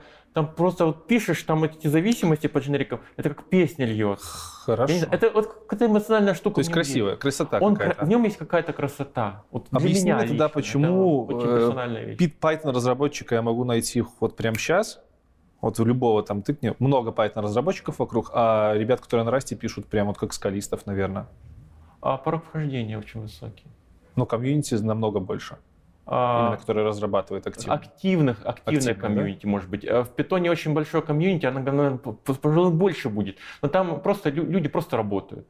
То есть... они, они не фанатеют, они не, не гоняются там, не как вот я там, да, про раз рассказать, давайте, сколько, два часа? Мало, давайте пять. То есть я могу... То есть получается в раз тяжелее войти, но сразу в сердечко. А да, да, да, да. Ты вошел, как бы порог ниже, но может там работаешь гораздо проще, да. Там нет такой, там система типов более, она щадящая, она тебя не парит особо. В расте, если ты шаг влево, шаг вправо, что-то типами не так описал, тебе не так. Указатель не туда передал, по рукам. То есть он очень строгий. Но вот в этом Своя... Какой-то мазохизм в этом есть, да, вот такой программистский мазохизм, когда тебя компилятор бьет по рукам. Все, выпуск так и назовем. Да, Про, да. Программисты-мазохисты. Да, Вот он, он, э, он приятный. Он, он, ну, не знаю, вот из, исходя из общения, из, это мое личное субъективное впечатление, из общения с людьми, а в раз либо вот приходят там первый адаптационный период такой фрустрации, там, где DI, где классы, почему на классах не получается наследование сделать нормально. И либо человек проходит и такой, «А, раз ты с ним носится, либо он после этого такой, говно какое-то, угу. и начинает его обсирать. Вот, вот, два, вот две ситуации возникают, как правило. Я думаю, что наверняка кто-то после этого выпуска захочет попробовать Раст. Это прям я вот, это, это цель. Я очень надеюсь. И для того, чтобы раз попробовать, было бы неплохо знать, во-первых, с чего начать, во-вторых, в какие комьюнити податься, чтобы задавать свои глупые тупые вопросы. Так что вот что бы ты посоветовал из источников информации? Книжки, сайты, может, курсы угу. какие-то. Три буквально. И какие-нибудь локальные конференции, может быть, чаты, телеграм. Да, да. В последнее время очень много э, телеграм-каналов. Угу. Я потом скину потом будет в описании, надеюсь, да? В, в телеге мы выложим. В телеге все. будет, да, хорошо. А, есть список целый чатиков, есть чатик Rad Beginners а, для новичков. Это русскоязычный? Русскоязычный, сейчас okay. про, пока про русскоязычный. Угу. Есть Rad Beginners, там постоянно сидят кто-то, новички там приходят, с тупыми вопросами, нормально отвечают. Очень, очень дружелюбная комьюнити, кстати, у нас никто не ругает, можно Круто. любой тупой вопрос задать. Все абсолютно нормально относятся. Потому что язык сложный, все понимают. Ничего такого нет. А, все, все когда-то, всех когда-то бил компилятор. Очень сильно, очень больно. Все это помнят пока еще. Есть Rust просто общий, общий, общерастовский, да, где уже более матерые чуваки там обсуждают проблему высокой типизации. А, вот. Есть а, тематические, например, а, для геймдева, геймдев. Вот, кстати, в геймдеве сейчас люди пишут на Расте. Есть даже прикольная игрушка, потом скину, э, программистка на расте, где там роботом управлять. Прикольно. А что в геймдеве в паре, в паре слов на расте пишут обычно? А, ну вот э, игрушки разные. Ну, Прям движки? Ну, есть движки, еще пишут движки активно. И есть там, допустим, есть стратегия на расте. Вот. понятно. Я сейчас не вспомню конкретное название, но вот есть чуваки, которые увлеченно там пишут там походовую стратегию. Ссылочку скинем потом. Да, да, да. Э, есть э, там, есть кто-то, кто-то пытается писать э, что-то там, три, три, было, было, по-моему, клон Кваки на расте. Прикольно. Да. Кто-то мультиплеер, типа Дума пис, угу. Кваки писать пытался на расте, типа Шар называется, по-моему русские тоже писали, шар. Вот. Там охота со флагом -то, в таком плане. Я такой не играю, но есть. Есть вот игрушка, которая на Стиме, на Расте написана. Э, прям продается на Стиме, э, там робота угу. гоняешь, программируешь робота. Конференция. А, российская Растраж, но она как-то подумерла после карантина. Я не знаю, что там Про будет. белорусские вообще смысла нет, наверное, спрашивать. Да? Про белорусские, ну, ребят, смотри, смотрите, белорусским занимался я, и я, честно говоря, вот, да. Я... Поэтому приезжайте все к нам, да, в этом году, пофиг да. на все. В шестнадцатом году была конференция при поддержке от форума, я им благодарен безмерно. Большая, в Спейсе была большая конференция, приезжали, даже Стив Клабник, по-моему, приезжал. Mm-hmm. Нехило. Да, мы очень хорошо так хайпанули. Ну, там была волна метапов на годовщину, там, 16 год была, как раз май, Первый, а, первый год после Первый виза. год при выпуске. Это была прям вот цель а, серия этапов всему миру. И ну, мы в этом, вписались в этот хайп. Пять лет в прошлом, ну, в прошлом году тяжело было. Да. А потом, потом был Бир у нас. Мы просто вот местными чуваками, там, по-моему, с Киева кто-то, угу. Паша Коломис, по-моему, переезжал в следующем году, в следующий, следующий год. Мы сходили на пиво, просто пообщались. А потом мы прибились к блокчейн метапу. Угу. Кстати, почему блокчейн? А, много пишут security кода на расте. Э, блокчейн-кода, потому что ну, началось все с библиотеки Exonam. А почему? Потому что библиотек, э, почему библиотеки пишут security библиотеки, активный блокчейн? Потому что безопасность. Раз безопасная память, он обеспечивает гарантии безопасности, которые необходимы для security кода, которые на C очень сложно проверить. А, и поэтому очень хайповый раз в блокчейн-тусовке. Был метап, блок, рядом с блокчейном мы метапились, пиццу ели за их счет. Тоже там были, были несколько докладов, там несколько человек рассказывал про то, что они делают. И после этого все заглохло. Ну, это я виноват, на самом деле, потому что я немножко в другие сферы ну, жизни ну, ушел. Хорошо. А в СНГ ты говоришь тоже а В СНГ был Растраж. А, я ездил туда, в, по-моему, в девятнадцатом году угу. читать. Да, вот последний раз я светился в девятнадцатом году про макрос немножко читал. Там смазанно получилось, я там переволновался, была аудитория незнакомая и Ничего страшного. англоязычная, первый раз читал на английском языке. Подписчики посмотрят, напишут. А они будут ржать, я там такой трясущийся, вот такой вот с заплетающимся языком, да, пытался что-то по слайдам читать. А, вот. Ну вот, э, да. Так. Э, есть ли смысл говорить за книжки по Расту? А, Или... Есть а, смысл, есть хороший перевод. Есть Rusty Crate сайт, Rusty Crate.ru. Mm-hmm. Это сайт-агрегатор русского комьюнити. Угу. Он чуть-чуть устарел, там давно не выпускалось статей, но там прилично нормальных статей. За счет обратной совместимости даже те статьи, которые после первой версии выпущены, они в принципе актуальны более-менее. Там новые фичи добавлялись, там async await добавился у них. А, фьючерсы добавились, у них сейчас в асинхронную сильно uh-huh. ударились, там много асинхронного кода добавилось. Большого такого. Но в целом обратная совместимость, поэтому даже старые, все, что после, после 2015 года, года, все, что написали про Rust, оно в принципе более-менее актуально, за малым каких-то, может, исключения. Поэтому вот блокпосты, Rusty там много статей про Rust, а, и там есть перевод книги, официальной книги Rust. У них очень хорошая документация на Расте, официальная. Есть э.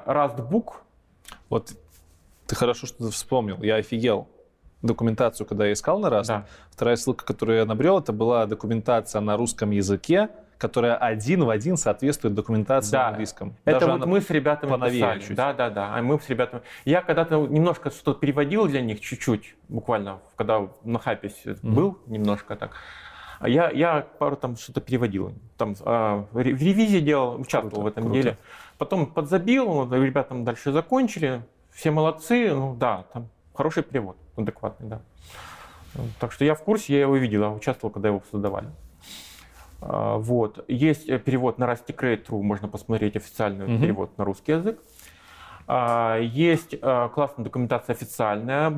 Есть вот сайт rust-lang.org, заходите на него, там все. Там и, и ссылки на форумы, там есть два форума англоязычных, два больших форума англоязычных для юзеров, users Rustlang Org, Мгм. и есть internals Rust- Rustlang Org для разработчиков языка. Там участвуют, если хотите посмотреть, как э, чуваки общаются про сам язык, вот internals.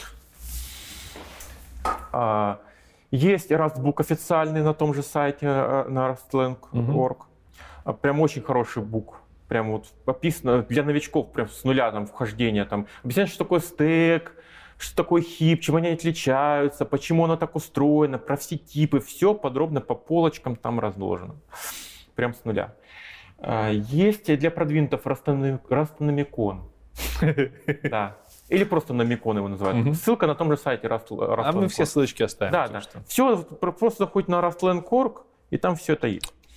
Это э, для unsafe Rust. То есть для есть э, э, дело в том, что в Rust, вот я говорил, что если очень попросить компилятор, то можно делать грязные вещи, Мгм. которые За которым он не следит сам. за которым не следит.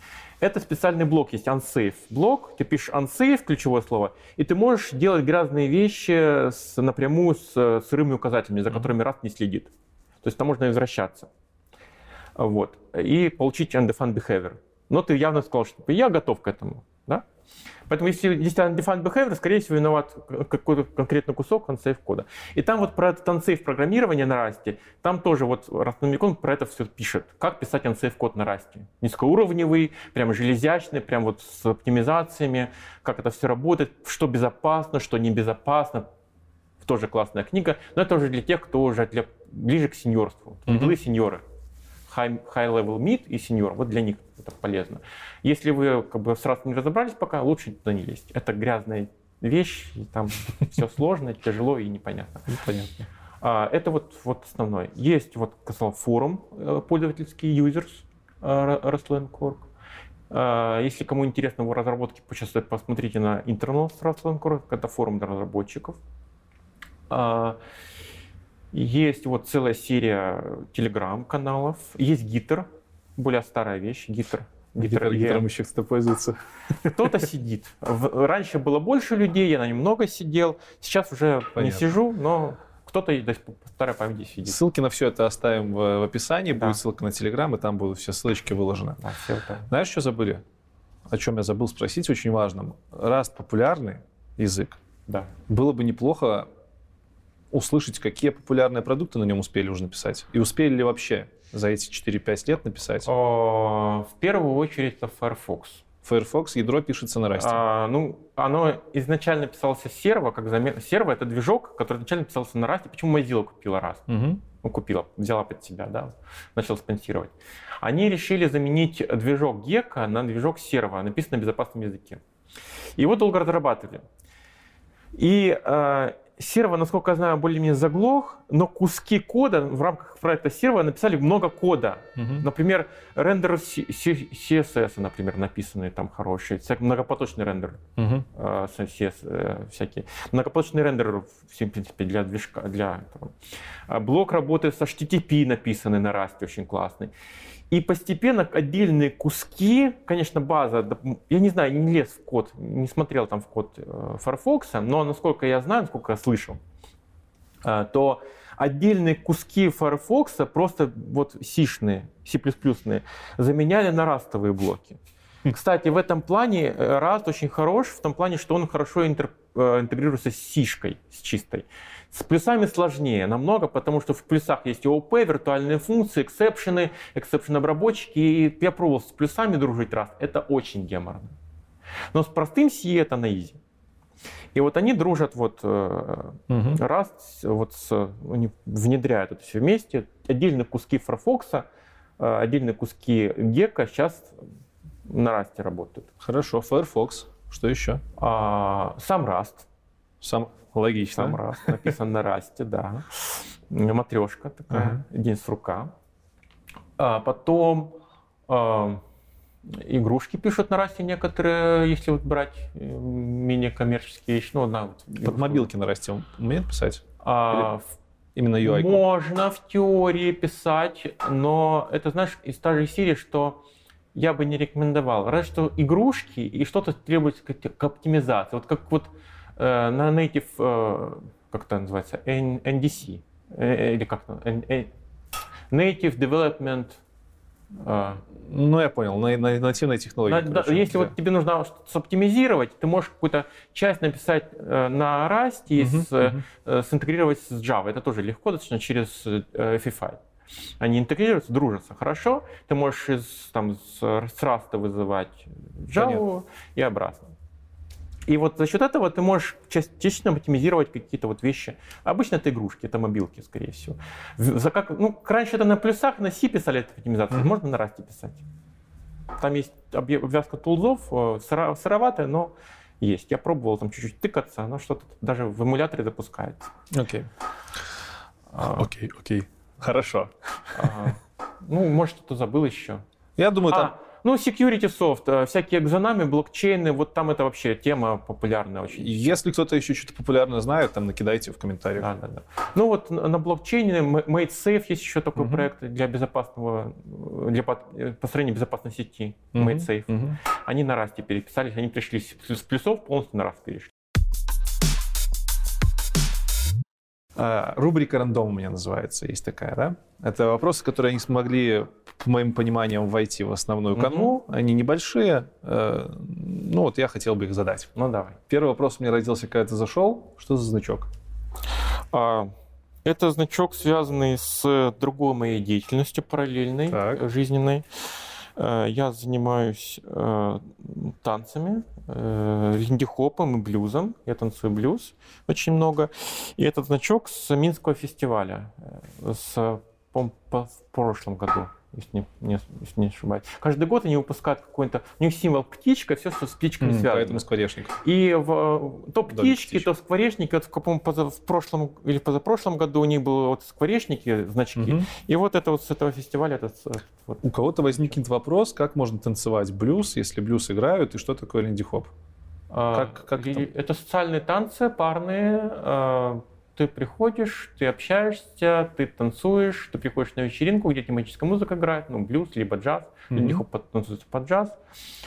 Ты тусуешься, у тебя нет пары особо, ну, может, у тебя может быть пара, но, в принципе, это танец про общение. То есть приходишь, общаешься, если захотел с кем-то потанцевать, ты любого человека пригласил и с ним потанцевал. То есть это культура какая-то получается целая, а не просто там, Это туса, это так. очень большая туса в Минске, угу. и блюзовая, и Э, Линди-Хопова, школа «Квартал». Приходите, записывайтесь. Очень классный преподаватель по блюзу у нас. Ссылочку тоже скинем обязательно. Да, Денис Соли, замечательный преподаватель. Может, кто-то слышал про них, они активно сейчас раскручиваются. На что похож этот танец? А, блюз? Линди-хоп. А, линди-хоп, а, линди... Это разное вообще? Это разные танцы. Разные, да. А, линди-хоп танцуется под джаз, угу. под свинговый джаз. Угу. Не под любой, под свинговый. На какой из популярных стилей он похож?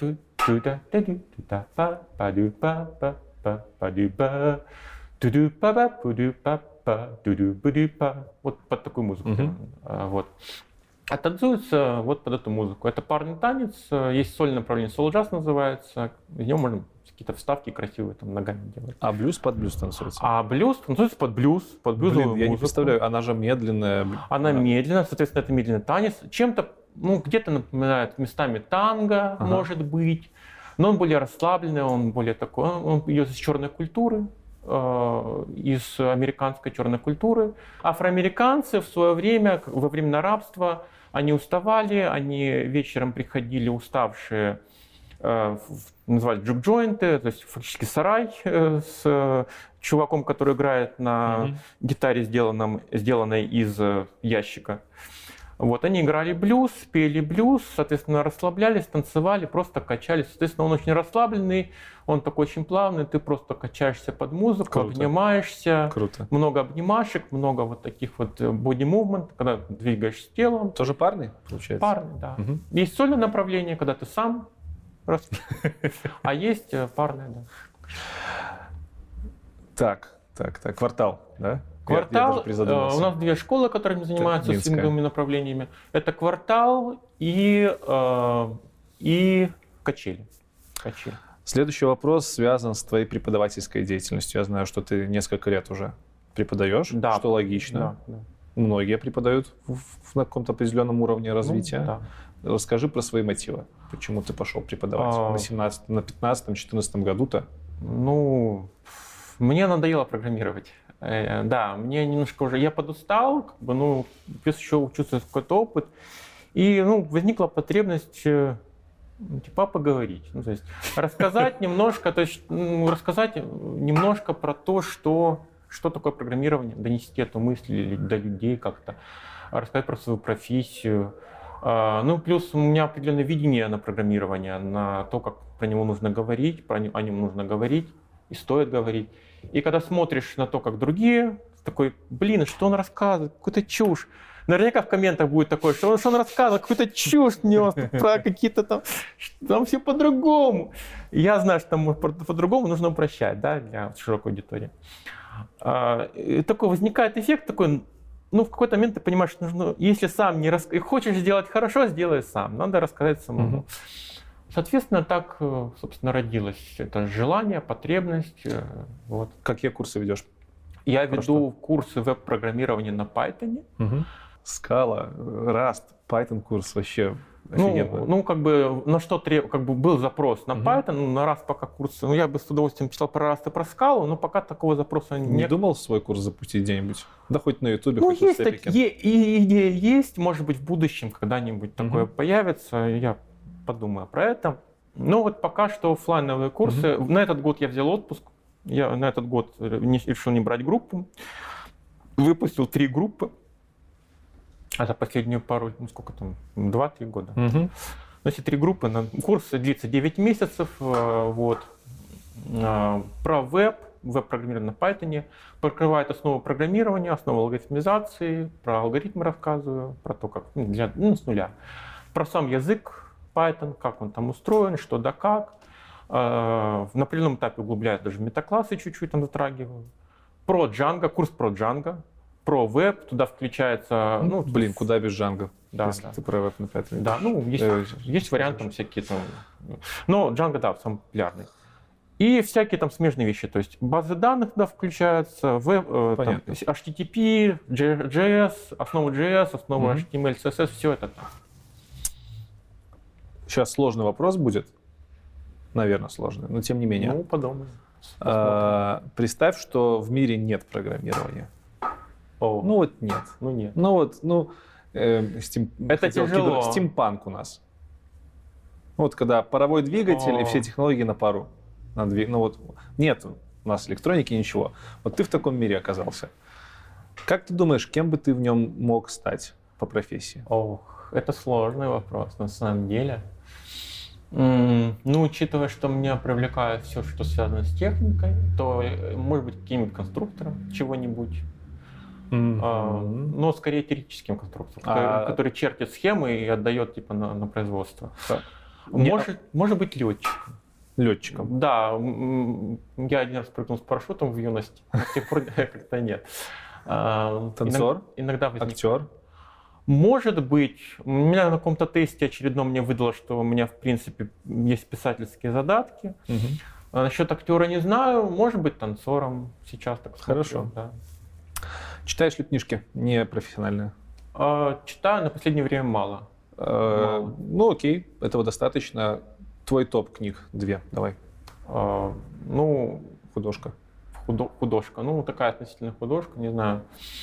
А, ну, из из такого, что вот про это еще поговорим, угу. это Гарри Поттер и метод рационального мышления. Я считаю, это одна из лучших книг, написанных на, про, про популяризацию научного знания. Офигенная. Да, просто вот. А, ты читал Гарри Поттера в оригинале? Ну, в смысле, да, обычного Гарри да, Поттера? Да, читал. Я давно, как... правда, ну, давно. Как оно легло все ровненько. Ой, от Элайзер, Элайзер мой просто кумир в этом плане. Элайзер очень классно пишет, у него слог классный, и идеи интересные, да.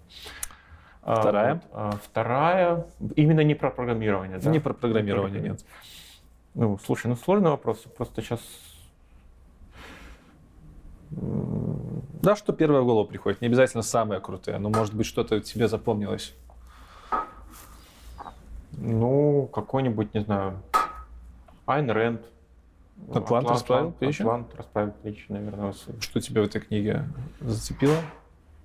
Э, философия какая-то про то, что, ну, как я воспринимаю, ну, каждый по-своему, что э, делай дело свое, чувак. Ну, Мгм. как бы не ставь палки другим в колеса Мгм. и гни свою линию. Самый последний вопрос, он у меня вообще не связан с темой интервью всегда, но в принципе я не могу его не задать.